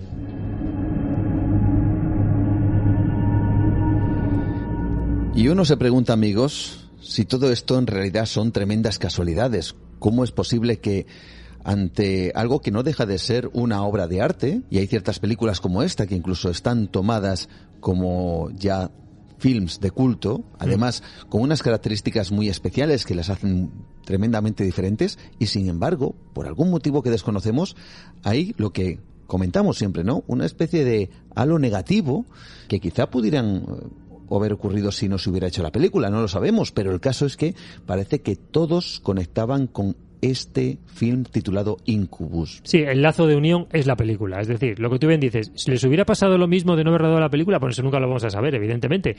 Y hay una curiosidad con respecto al Esperanto y William Shatner, el creador de Star Trek que se llama eh, Gene Roddenberry. Quiso grabar Star Trek en Esperanto. Yo no ¿Ah, sé sí? si los seguidores de Star Trek lo saben. Yo no soy precisamente un seguidor de Star Trek, ¿no? pero los No eres un trekkie, ¿no? No soy un trekkie. Pero los seguidores de Star Trek no sé si saben que la idea inicial era grabarla en Esperanto. Les gustó la idea esta de grabarla en un idioma, claro, un idioma extraño, raro, que solo hablaban ellos y tal. Para dotarlo de eso, de, de- sobre todo de más misterio, ¿no? Dando a los personajes, pues eso, un halo de misterio que, que, que podían ganar con ello, ¿no? Y fue precisamente Leonard Nimoy, Mr. Spock, el que se negó en rotundo, quien más se opuso y dijo que de eso nada, que se grababa en inglés, que de eso de grabarlo en, en, Esperanto o en Volapük o un idioma eso es que directamente que no, ¿no? Entonces él, él, digamos que, que, fue el que encabezó esa idea de, de que en contra total de que se grabara en Esperanto. Con respecto al, al rodaje en Esperanto, que decir que, claro, en las escenas de Incubus están grabadas en Esperanto, claro, pero ¿los actores aprendieron realmente el Esperanto? No, Mm. claro que no. En las escenas no saben lo que están diciendo. Entonces, claro, hay algún momento en el que puede parecer que los actores pecan de falta de sentimiento, porque si tú no sabes lo que estás diciendo, ¿cómo puedes expresar amor, horror, dolor, cualquier tipo de sentimiento si no sabes lo que dices? Bueno, con respecto a la maldición, claro, como hablábamos antes, el director de fotografía, Conrad Hall, que lo nombramos anteriormente, que dice que pasaban cosas muy raras durante el rodaje, con ruidos y apagones y demás, él dice, cuando le hablan de la maldición, dice, claro, sí, sí, yo estoy de acuerdo, toda esa maldición es verdad. Les ha pasado, ha pasado todo esto, todas estas personas han sido afectadas por la maldición, pero claro, a mí no me ha ido tan mal. Y es que este hombre, Conrad Hall, quizá no nos, no nos suene mucho el nombre, pero tiene tres Oscar. Uno por Dos hombres y un destino, otro por American Beauty y otro por Camino a la perdición. Por eso él dice, bueno, la maldición sí, sí, pero a mí la verdad es que no me ha ido nada mal.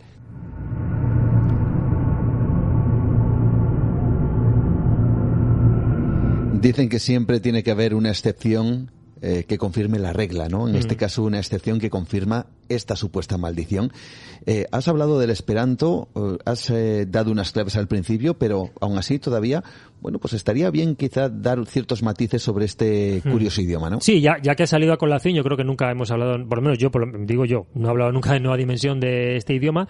Y me parece una cosa curiosa. Mira, Incubus no fue la primera película rodada en Esperanto, que nos pueda parecer que sí, ya que antes había rodado otra película francesa en 1964, un par de años antes solamente, llamada Angorog. Hay películas que no están grabadas en Esperanto, pero que sí que hacen un guiño al Esperanto. Hay varias, ¿eh? Sobre todo quería destacar eh, una de ellas.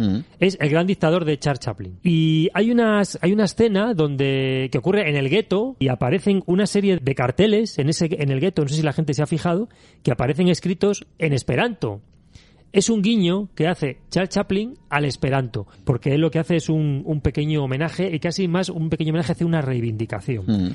El Esperanto fue inventado por Ludwig Ledget Zamenhof en 1887. Fue muy perseguido, no, no nos creamos que es un idioma que se podía hablar alegremente, ¿no? El Esperanto es, fue un idioma perseguido tanto por los nazis como por los comunistas, como por Stalin.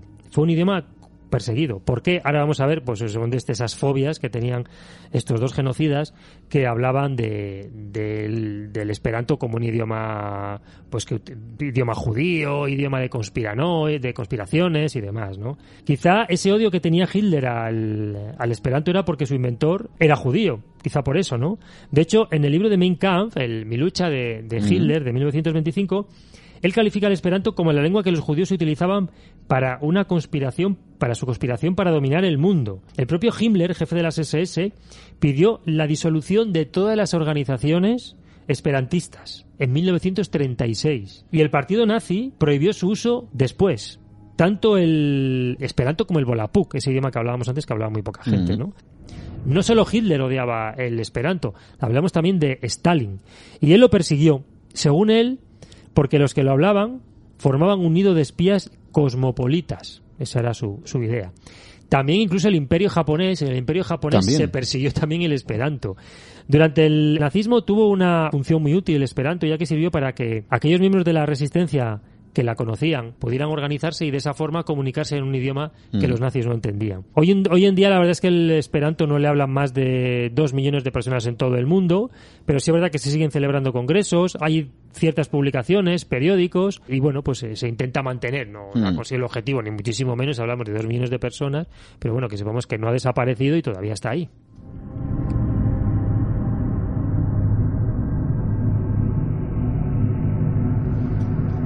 Y ya que estamos hablando de, del Esperanto, de esta película, Incubus, tú has encontrado otra película que podría estar en ese top de las malditas, pero que puede que tan solo los más cinéfilos conozcan el título, pero el resto yo por lo menos no lo conocía y menos la historia que tiene detrás. Sí, porque claro, como hemos dicho al principio, hay películas muy típicas que todo el mundo conoce sus maldiciones.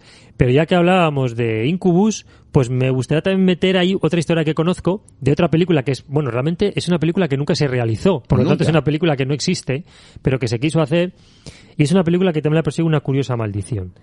Esta película se llamaba Atuk, que está basada en un libro titulado El incomparable Atuk, que habla de la vida de un inuit canadiense. Se ha intentado llevar a la pantalla en numerosas ocasiones. Ya la maldición en sí es la propia película que se ha intentado en varias eh, ocasiones, incluso con diferentes directores, pero que nunca, por un motivo o por otro, nunca se ha llegado a hacer. Han sido a lo largo de la historia cuatro actores elegidos para encarnar el papel de Atuk, del inuit canadiense. Justo antes de empezar el rodaje, los cuatro fallecieron.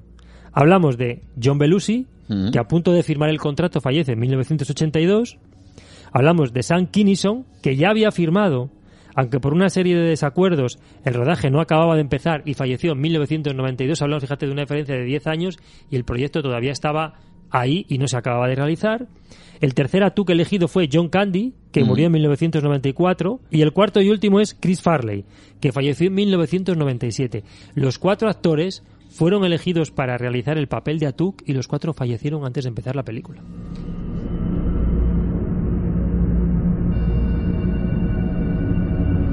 Y no nos queremos detener ahí, amigos, porque en los otros capítulos de la historia también hay una película maldita que bien pudiera estar por lo menos en el top de las supuestas películas de este tipo, pero en nuestro país, ¿no? Claro, porque hemos hablado, siempre hablamos de estas películas malditas, de películas, sobre todo películas americanas. Pero es que en España también tenemos nuestras propias películas malditas. Y por eso me gustaría hablar de una película española, también muy poquito conocida porque la difusión que tuvo fue mínima, mínima. Pero es una buena película, e incluso tiene, un, tiene tuvo bastantes buenas críticas. Lo que ocurre es que, por un motivo o por otro, esta película no, no, no fue un éxito en taquilla. Es de 1973 y la película es La campana del infierno. Ya con ese título, sí. caray. eh, está dirigida por Claudio Guerín, que es un actor, es un director, perdón, que solo había hecho una película, La Casa de las Palomas, de 1972, y esta fue su última película. Vamos a ver Mm. por qué, ¿no? Esta, película está rodada en Galicia, más concretamente en el pueblo de Noya, en la provincia de La Coruña, y este film estaría encuadrado dentro de lo que podríamos llamar el género del fantaterror, que sabemos que son esas películas españolas de terror grabadas entre, mil, entre los años 60 los años 70, son películas de suspense y que crearon prácticamente un género. El suceso que nos lleva a hablar de esta película ocurrió rodando la última escena. O sea, la película está de hecho, por eso se podemos ver la película, porque estaba prácticamente acabada. Y se iba a rodar en la iglesia de San Martiño, que es una iglesia del siglo XV, como digo, en el pueblo de Noya, en La Coruña. Esta iglesia tiene una historia detrás. O sea, esta iglesia no es cualquier cosa. Si algún oyente nos escucha desde Galicia o desde incluso desde Noya, pues la conocerá mejor, mucho mejor que nosotros, ¿no? Hay una especie de, de maldición que rodea a la construcción de esta iglesia, como digo, del siglo XV tiene una característica y es que, la podemos ver en internet, es asimétrica, es decir, que solo tiene una torre de, de campanario, la otra está sin acabar. Porque su constructor falleció durante la construcción, cayó desde lo alto de una torre inacabada y falleció. Y la leyenda dice que aquel que intente reconstruirla correrá la misma suerte. Por lo tanto, nadie se ha atrevido a acabar esta torre, este campanario. El director sí que conocía la leyenda y quizá precisamente por eso quiso hacerla allí, a pesar de la leyenda, de la maldición, pero aún así él quiso reconstruir ese campanario en cartón piedra para rodar allí la última escena de la película. Es decir, si hubiera rodado en una, una iglesia con dos torres, no tenía ni siquiera que reconstruir ese en cartón piedra, Mm. esa torre. Y Pero él se el- empeñó en que fuera allí. Y el gasto en producción para hacer todo aquello, claro. claro, por supuesto. Se empeñó en que fuera allí, ¿no? Entonces, en el rodaje de esa escena, justo ahí, en, en ese campanario, ocurre un accidente y Claudio Guerín, el propio director de la película, cae al suelo desde unos 20 metros de altura y evidentemente falleció. Al igual que el constructor de esa iglesia que no pudo acabar esa torre 500 años antes.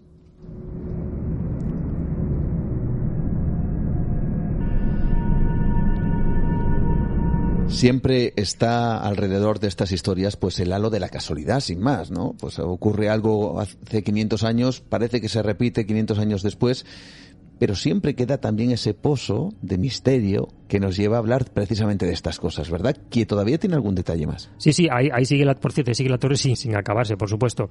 También hubo rumores de que fue un suicidio, pero la verdad es que no tenía mucho sentido. Era un hombre que tenía mucho futuro. La, los- la gente de cine decía que era un, después de ver su primera película, como digo, en la- en La Casa de las Palomas de 1972, tenía un futuro prometedor.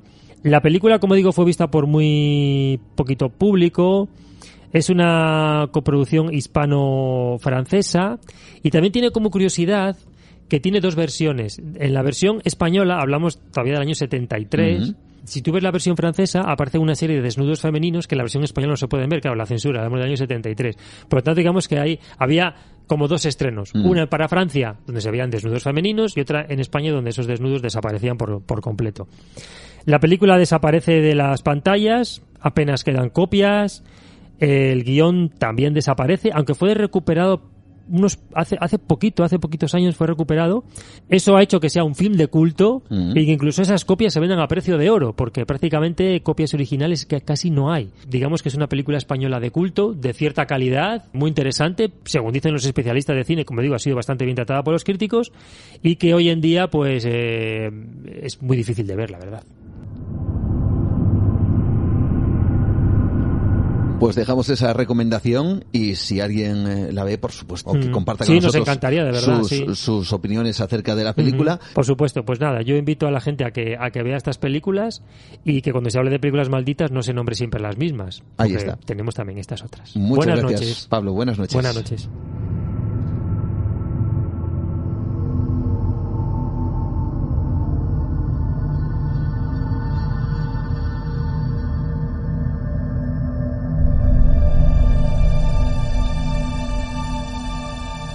Hoy, como habéis podido comprobar, ha sido un programa más largo de lo habitual. Hemos avanzado en este terreno del misterio de manera un poquito más amplia, pero al mismo tiempo nos gusta, evidentemente, poder compartir, por supuesto, siempre que sea para aprender, para conocer cosas nuevas, para descubrir y para asombrarnos, pues cosas como las que precisamente han ocupado los diferentes espacios del programa de esta noche, aquí en Nueva Dimensión. Miguel Ángel Ruiz llevándonos por ese futuro incierto. Iván Castro Palacios, mirando hacia los cielos y al misterio, al enigma, de momento insondable, del famoso vuelo de Malaysian Airlines. Y estas historias fantásticas que pertenecen a esos otros capítulos de la historia de nuestro compañero Pablo Tresgallo Vallejo y esa película y otras tantas que son malditas e igualmente desconocidas. Hemos navegado por diferentes territorios y ahora sí toca cerrar nuestra ventana al misterio. El programa de hoy se cierra, pero ya sabes que tenemos otras formas de contacto, también otras maneras y también otros pequeños espacios para compartir. Uno de ellos, nuestro misterio extra, que también está para todos vosotros y por supuesto para todas aquellas personas que quieren apoyarnos, que quieren dar un pasito más, que quieren hacer que este programa continúe y siga adelante, esta nueva dimensión premium. Un programa especial el de este capítulo de Nueva Dimensión Premium con Josep Guijarro, con Miguel Ángel Pertierra, en donde hablaremos de lugares que dicen son milagrosos, tienen una energía, un poder especial, algo que desde luego desentona del resto. Y esto merece la pena ser descubierto. Lo vamos a conseguir, yo creo, en Nueva Dimensión Premium para todos vosotros. Como siempre, un verdadero placer estar una vez más aquí, abriendo esta ventana al misterio, y os recuerdo nuestras vías de contacto. En Facebook, Nueva Dimensión, mi perfil Juan Gómez Ruiz. Twitter, arroba Nueva de Radio, seguro que ya lo sabéis. También Instagram, Nueva Dimensión Radio. Y por supuesto, y una vez más, número de WhatsApp 643 84 83 63. Nuestro email, nueva de radio arroba gmail.com. En iVox nos encuentras, en Spotify, en iTunes, en definitiva, también en Google Podcast. En definitiva, como digo, cualquier forma de comunicarnos es la correcta si lo que hacemos es compartir conocimientos y, como no, también misterios. Un verdadero placer, como siempre. Saludos de Juan Gómez. Nos encontramos dentro de siete días. Recordad, nueva dimensión el Misterio Extra, nueva dimensión premium para todos aquellos que nos quieran apoyar. Y lo dicho, dentro de siete días, en una semana, volvemos a abrir nuestra ventana. Hasta entonces, que paséis una muy, muy buena semana. Saludos, adiós.